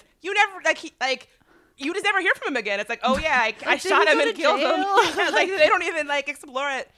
That's why I'm really happy that at the end Mozelle, who has taken on all this guilt, she meets her like long hair, jeans wearing, Pirate boots wearing painter lover who like I'm just assuming all they're doing is fucking and she's getting portraits of herself painted and like by the end she's like, Yeah, I'm marrying him. I don't care what that that old witch said. I'm gonna marry him and like maybe we'll die together. Like I'm happy that by the end of the movie she has had a trajectory where she's like, Yeah, I can continue to I, I'm deserving of love. I can continue to, to, to seek out love and marry uh, marry a man who loves me, you know, and like spend the rest of my days like getting my portrait painted. right. I love that she like chooses joy at the end and like almost I don't know. I kind of I would really be curious of like what Kasi Lemmons thought about kind of that plot point, but I felt like that's almost like a severing of this like quote unquote curse that it seems like is haunting this family when it's like no, it's she's going to assert what she wants. She's going to like that's nice. I want I want the Mhm. best for her. And I thought it was really interesting with Mozelle as well that I don't know. She's like first of all like the performance by Debbie Morgan is like pff, it's so good. Mm-hmm. But on top of that, like where I thought it was interesting to, that she is, you know, Samuel L. Jackson's sister, and to watch her, it felt very like of this time that she is like kind of defensive about him. Like if something comes up with him, whether it's from Mhm. Roz, whether it's from Eve, whether it's from Cisely, she's always like, we're not talking about that. I can even believe you, and we're not talking about that. But then you find out at the end of the movie, you know, it's not enough, right? Because she should be taking these women who she loves seriously and at their word over her brother, who she, we know, knows is a- an abusive person. Mm-hmm. How much power she has to stop it is kind of up for question, but like she could, I, I- just thought it was interesting at the end that the movie kind of goes out of its way to tell you that there was a confrontation between them that where where Mozelle said explicitly like how could you have done this to my niece what the Mhm. fuck it like it's clear that they came to blows about this and that Mhm. Mozelle did believe Cisely the Yeah. entire time and that like I don't know it's just like again it just like felt familiar in a really frustrating way of like just how imperfectly and and frustrating these things can fall out where you can like talk to someone and be like I don't think that person believed me when in fact they may have but they didn't know how to deal with it. And so then they- go to yell at someone else and just like this whole I don't know the way that like trauma can be passed on through this whole chain of events and interactions and like it's all done so imperfectly and I don't know it's just all so messy but Mhm. you also sort of at least can understand where most people are coming from even if you disagree like uh it's a lot But like, isn't that how it is? Like, Yeah. I mean that that quote that that Caitlin opened the episode with is like so is so spot on. Like, isn't that how it is? Like, there are so many things from my childhood where I'm like, oh, like this thing happened and you know, I didn't I didn't like it, but you know, I can understand where they're coming. I can understand why she did this. She was trying to protect me, whatever. Like, I think that when you go back and you deconstruct your memories that that were so complicated and fraught. I think that it's always like this sort of frustrating and unsatisfying, but but also kind of you can sort of see where they're coming from if, if that makes sense. Mm-hmm. Yeah, I feel like I mean that's like I don't know. I that's like I definitely feel that way about my parents a lot of the time of like god, I the execution was extraordinarily bad, but I can like acknowledge what they were going through while they were making those decisions and still think they were wrong for A, B, and C and just like that, especially the the fact that this movie you know, it takes takes place in the 1960s where like the power dynamics are even huger and like the disparity of how much power these women would have had to get away from this guy. It seems like that they're, you know, it's the only reason that Mozelle is kind of like making her own living is because she doesn't have another option. Hmm. Well, that might bring us to a quick discussion on the way voodoo is represented in the movie. Mm. So, uh, we talked about this on our Princess and the Frog episode about how voodoo is often very wildly misrepresented in Hollywood, and that really extends to any African diaspora religion. But, you know, voodoo is the one that is most popularly depicted in Hollywood. The representation usually paints these religions as being just like rooted in evil. It's like dark magic, there's violence. And the demonization of these religions has everything to do with racism.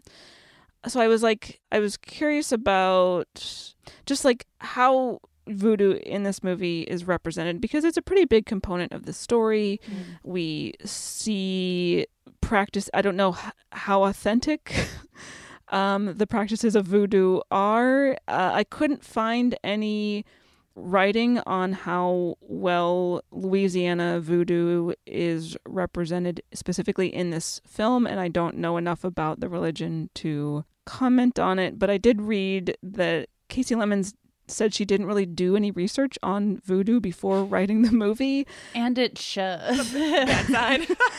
I was like, it does. I was just like, yeah, I guess that this is like, it does seem kind of like off the top of your head, like rehashing of things that we've seen of like how how voodoo has been represented in other movies. Right. Yeah. I honestly didn't do a ton of research on this end and kind of went in with the assumption that because I looked into like Kasi Lemmons is like back history of like, okay, so I can't find any reason that she would know. And then I was like, I'm just assuming that it's wrong. Every time you see like voodoo represented in American movies, I just kind of am like, I'm assuming this is way off, yeah. but I don't know. Mm-hmm. I, I feel the same way. I mean, I couldn't tell you if this is like an authentic depiction of Louisiana voodoo. I'm going to assume not because it was 1997, and I think that like, you know, there are certain like visual signifiers that I think are there that I'm like, oh yeah, she probably and like no offense to her, she probably was just like, yeah, put her, the the like voodoo practitioner in a certain outfit and call it a day, right? Like there's that mm-hmm. scene where she's got her right. face painted white. Like I think she was like, I want to have some clear visual markers so that people are like, "Yep, this is voodoo happening." I don't know that I don't know that I would say that she went too deep into it. That's my read. yeah. I would say at the very least there are some things that the movie manages to avoid that uh, we've seen play out in other movies where like Eve goes to Elzora and she's expecting in return a voodoo doll and mm. Elzora is like, "No, that's not a thing. I did a, another thing to try to kill your father, but not a doll." Because like the voodoo doll is not an actual thing in the real voodoo religion, or at least not the way that is eh, right. the way we see voodoo dolls in Hollywood. That's not accurate, and I at least appreciate that the way that Samuel L. Jackson's character dies is because he gets shot by a man who was pretty explicitly or implicitly told that his wife was cheating on him and not because like voodoo killed him. Right. So at least the movie avoids those types of things, but it's just that Eve thinks that that's what happened. Like there mm-hmm. I don't even yeah, I was confused. I was like for a second I like almost got galaxy brain about it because I thought, you know, it's like, okay, maybe it's like, because, you know, like, there's a lot of people who present as like, oh, you know, like I am a psychic, and they're actually not, and they're kind of just like being touristy. I was like, maybe mm-hmm. that's what Elzora is supposed to be, is kind of like a because that's what uh, Mozelle says. Is like, oh, she's mm-hmm. just like a tourist. Like she comes Side to the market. Show, yeah, you know, she's a sideshow attraction because we see that misrepresentation all the time, kind of at any large carnival event mm-hmm. of like this fraud. But then we're kind of led to believe that she is not a fraud Right. But then also, I guess that was the question I left the movie with. I'm like, was she a fraud or not? Because there were certain elements of her that kind of reminded me of like that scene in The Wizard of Oz where the wizard mm. is going through mm. Dorothy's oh, yeah. basket while her thing is closed. Like sometimes I was getting that vibe, but then other times I was like, is she a fraud? Like I I don't mm. know. I don't know because she gets it right with Roz, right? She's like, wait a wait a while, but I yeah. guess she doesn't need to wait three years, does she? Like she. Well, maybe it takes three years for them to like just fully recover or like heal from their grief. I just, and, yeah, it, it's like it's clear to us that Mozelle and Eve's like I don't even know like their ability to see the future is authentic and that mm-hmm. is like mm-hmm. in text true. But I still was not clear on whether Elzora was legit or not. I wasn't well, sure. Let's also keep in mind that Elzora charges Eve twenty dollars to kill a man. like, twenty dollars. That's I mean, come on. Like in nineteen sixties money. I actually looked it up. The mm. the inflation it will be two hundred and sixteen dollars thereabouts today. So Oh, that's the price God. to kill a man. she grifted a child. Like and uh, yeah, what are the what are the ethics of her like accepting money from a literal child to kill a man? Like I just have a lot of Not, questions. it's it's murky. It's murky. I would be curious. Yeah, I'd be curious of like listeners who have seen this movie, what your impression was. Because by the end, I sort of felt like she's the Wizard of Oz. Like she, Mm-hmm. be, only because the people who can genuinely see into the future to some extent, we are like told visually, explicitly that that is true, and you don't ever get that for Elzora. So I wasn't sure. I wasn't Yeah. sure. I know that definitely the presentation of voodoo is like off in this movie. It's definitely not like a faithful, you know, thing. But but I wasn't sure if like we were supposed to go through this being like, oh, you know, Elzora is is kind of like doing this touristy act that Eve believes because she's a kid. You know, I don't Right. know. Mm-hmm. She gave this woman two hundred dollars. Oh my god, stressful. Uh, but yeah, I'm I'm curious to hear from any listeners who have a more in-depth understanding of actual voodoo practices, just how you feel about this movie's depiction of voodoo. Yeah. Um, does anyone have any other thoughts on the movie? Uh, I wanted to. I had, I had a few things. I wanted to just kind of shout out the uh, team behind this movie. Uh, Mhm. we do not. I mean, it, it goes without saying that black women writing and directing their own movies is such a huge. I mean, especially in 1997, it just was not happening very much. And so, in terms of like the background of this movie, you will not be surprised. It's like the uh, I feel like, and this is true with female directors kind of generally, you get a lot of that actor to director pipeline because Kasi Lemmons was Mhm. already an established director, and I feel like You mean established actor? Or sorry, an established actor. Yeah. And then she doesn't direct her first movie to her late 30s. And I can think of like five women off the top of my head who that's true for right Mhm. now.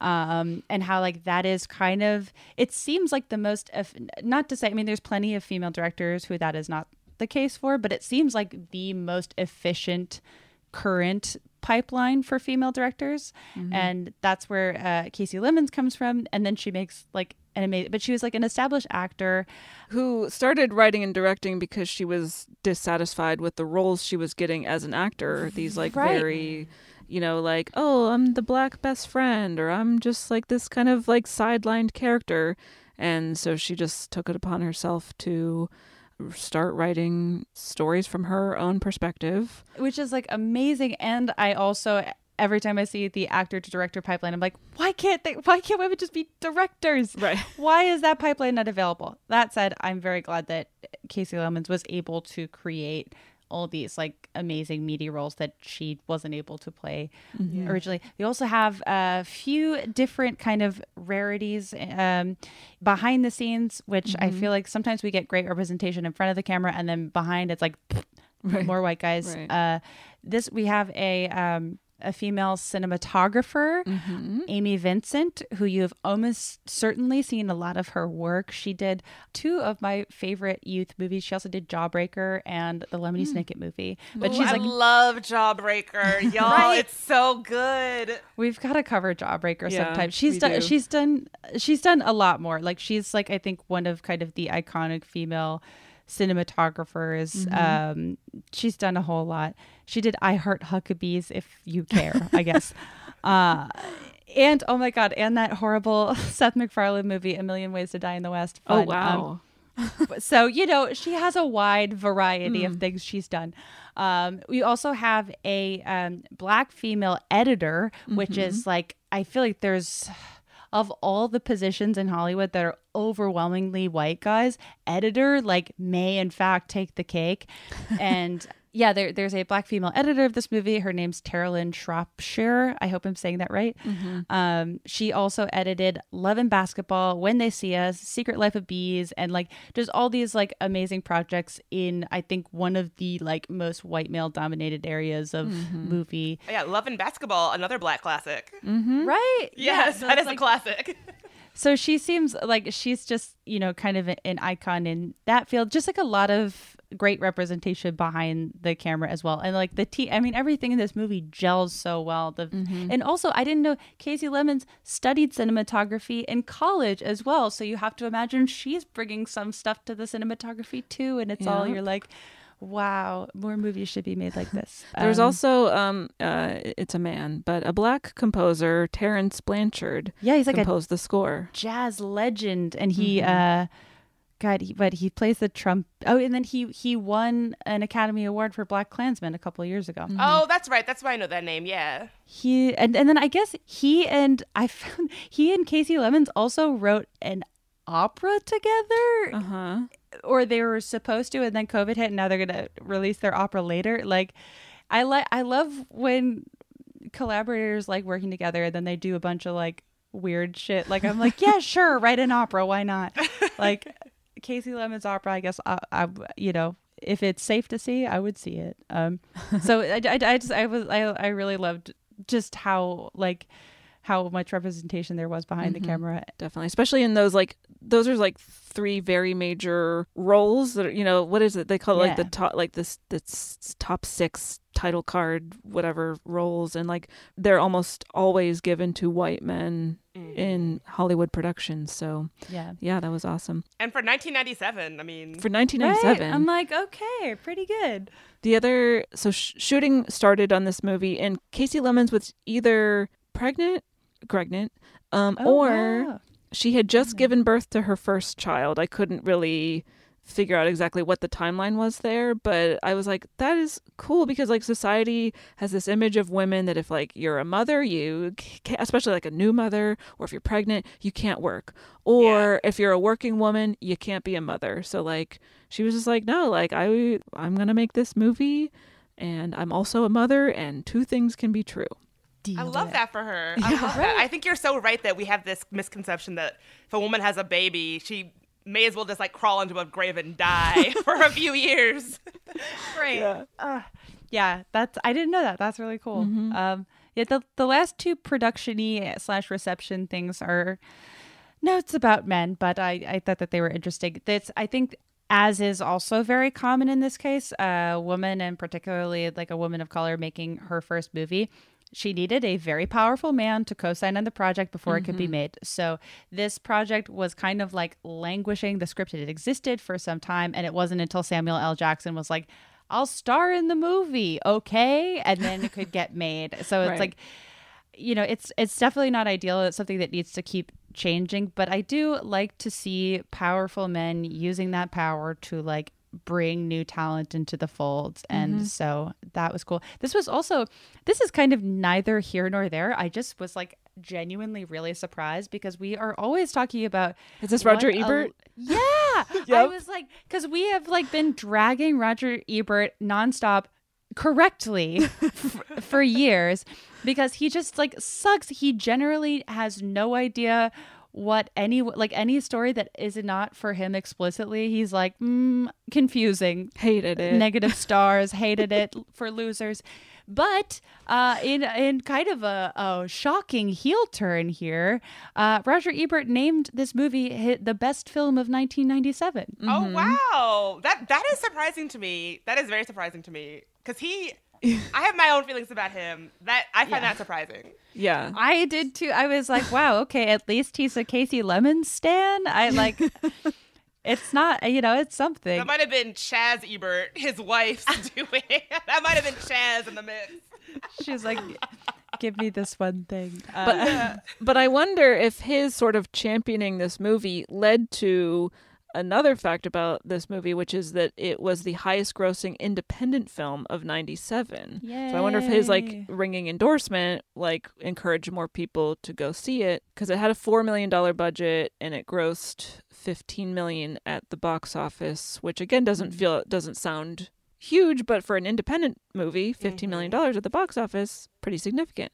In 1997 money too like that's that yeah that's big i Mhm. do wonder yeah i do because i feel like for all of its issues that we have talked about at length at this point i am surprised that this movie is not like that not everybody knows about it. It seems like a real like classic of its genre and it does so much that not many movies are doing. And so I, I guess I was glad that Ebert pushed it. It just I don't know. Ultimately I'm like I just wish more people knew about this movie. I wish it was Mhm. like more taught. I wish it was more discussed. Like and I wish that I think that honestly it's the sort of thing where at the time had the fucking I, I know that we're always like the Golden Globes are for losers, right? Oscars are for losers. Like it almost goes without saying, but being recognized in some way by those institutions does sort of I feel like have an effect on solidifying certain movies as Oh, like definitely. movies worth remembering and Yeah. movies worth recognizing. And I just wish that this movie had been recognized more by those institutions. And I wonder if if they had like would it be a movie that we would just be hearing more about now? Like yeah, I wish I'd seen this movie sooner. For for all of its flaws I I really it's doing so much that uh, movies of its time were not attempting. Well, if you had grown up in my house, you would have had it on VHS, and it would have been one of five movies, like in a little cabinet that one could watch if they wanted.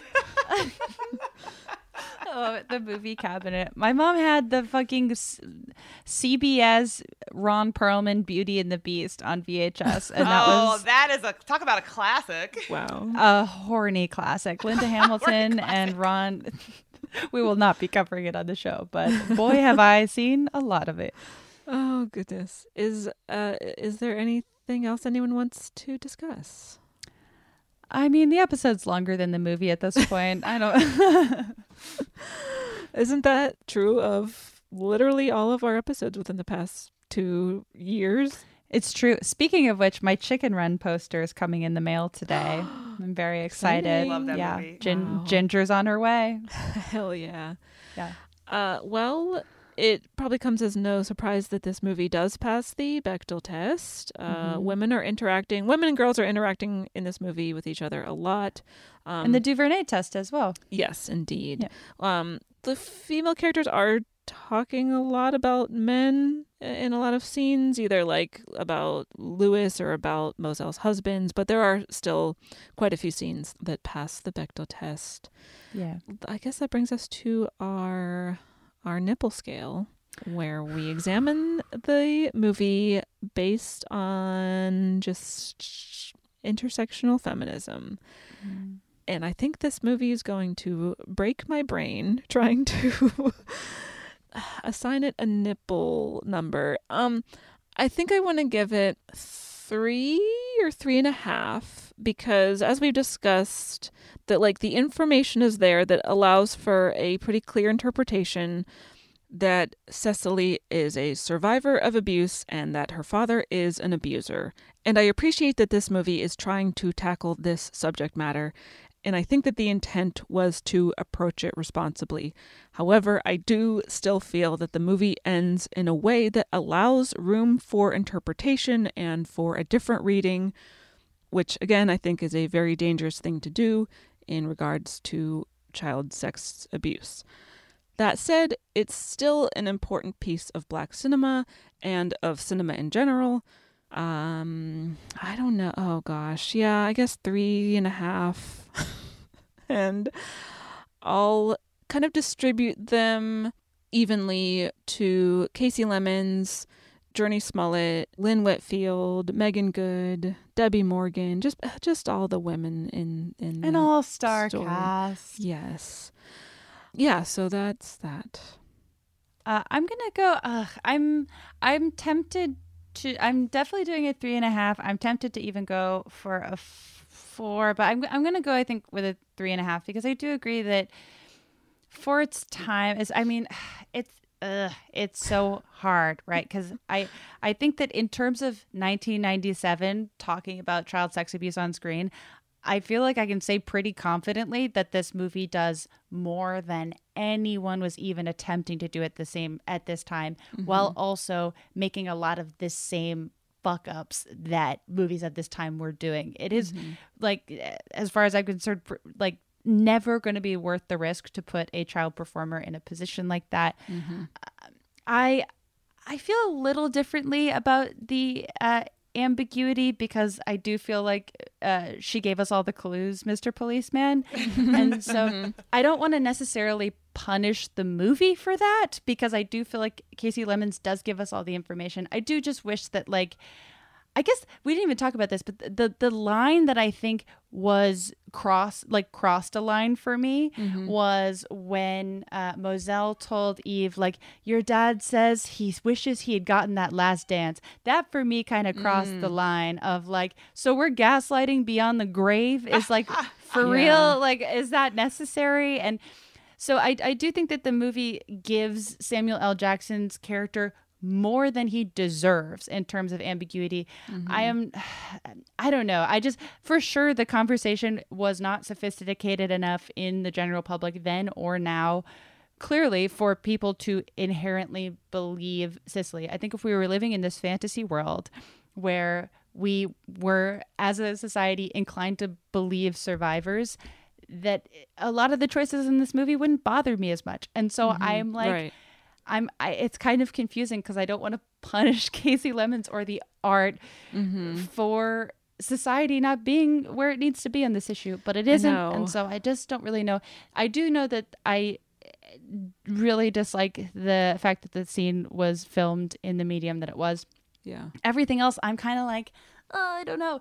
Uh, stories about uh, generational trauma, I think, are, are really rarely done well and thoughtfully. And this movie kind of ticks a lot of boxes in terms of like showing you, you know, kind of the effects of generational trauma and showing you like yes Roz is wrong a lot of the time while also showing her empathy in other moments in a way that felt really like I mean, you can't ask for like a harder task as a writer than to show all of this stuff. I don't know. Mhm. I mean, I've like am genuinely I'm just glad that Kasi Lemmons did it. And like for all of its failures, I feel like it's a triumph that it happened and that it was released and that it had this cultural impact and I don't want to punish it for society being worthless. I don't know.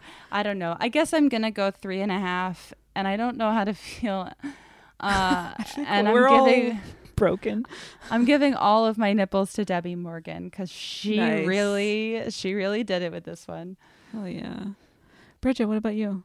I think I would put this. It's a tough call for me. I would say between 3.5 and 4 nipples. I say for the the, the heavy, you know, female-led talent both on camera and behind the camera, I think it's I, I can't Mhm. go lower. Um I don't know that I can give it a solid 4, but I'm some I'm somewhere in there. Sure. Cool. Yeah. Totally agree. Well, thank you so much for joining us. I what a what a treat it's been. What a what a memory this will be for all of us. Thank you for thank you for bringing us this movie. Truly, I'm like I'm Mhm. I'm so happy that we got to talk about it. Yeah, it's it. I'm happy that this was on the agenda because I.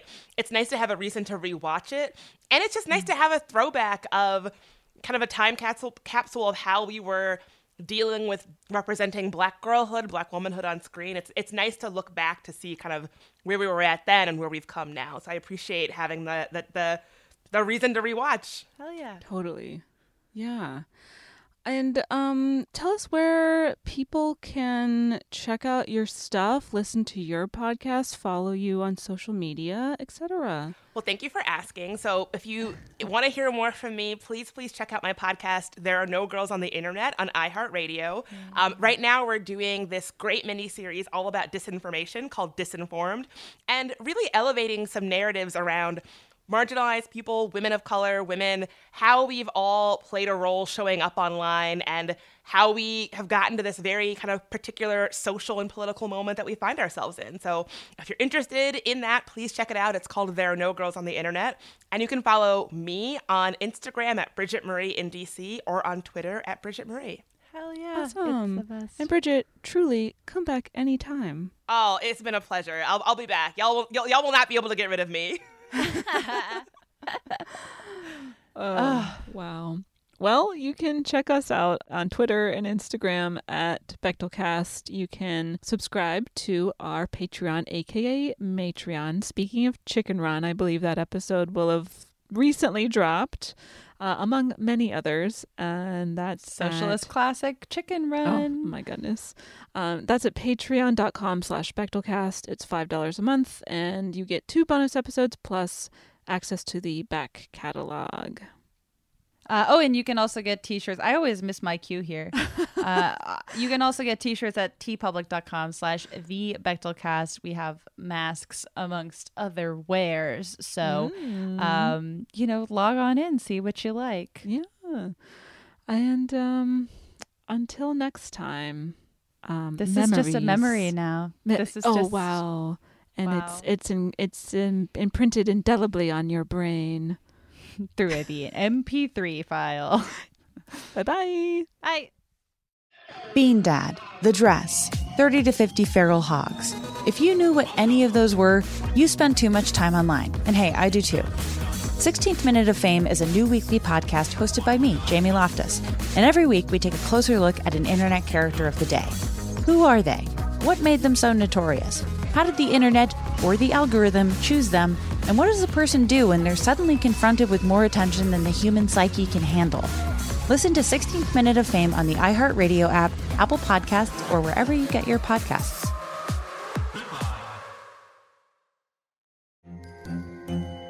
Hello, acclaimed comics writer and notorious Scott Summers hater, Rosie Knight. Well, hello, Emmy winning podcaster and totally unbiased Targaryen royal supporter, Jason Concepcion. Somehow the X Ray Vision podcast has returned. And like always, we'll be here every week. You'll hear from TV writers, actors, comics creators, pop culture critics. Nothing is off the table. Listen to X Ray Vision on the iHeartRadio app, Apple Podcasts, or wherever you get your podcasts. Imagine you're a fly on the wall at a dinner between the mafia, the CIA, and the KGB. That's where my new podcast begins. This is Neil Strauss, host of To Live and Die in LA, and I wanted to quickly tell you about an intense new series about a dangerous spy taught to seduce men for their secrets and sometimes their lives. From Tenderfoot TV, this is To Die For. To Die For is available now. Listen for free on the iHeartRadio app, Apple Podcasts, or wherever you get your podcasts.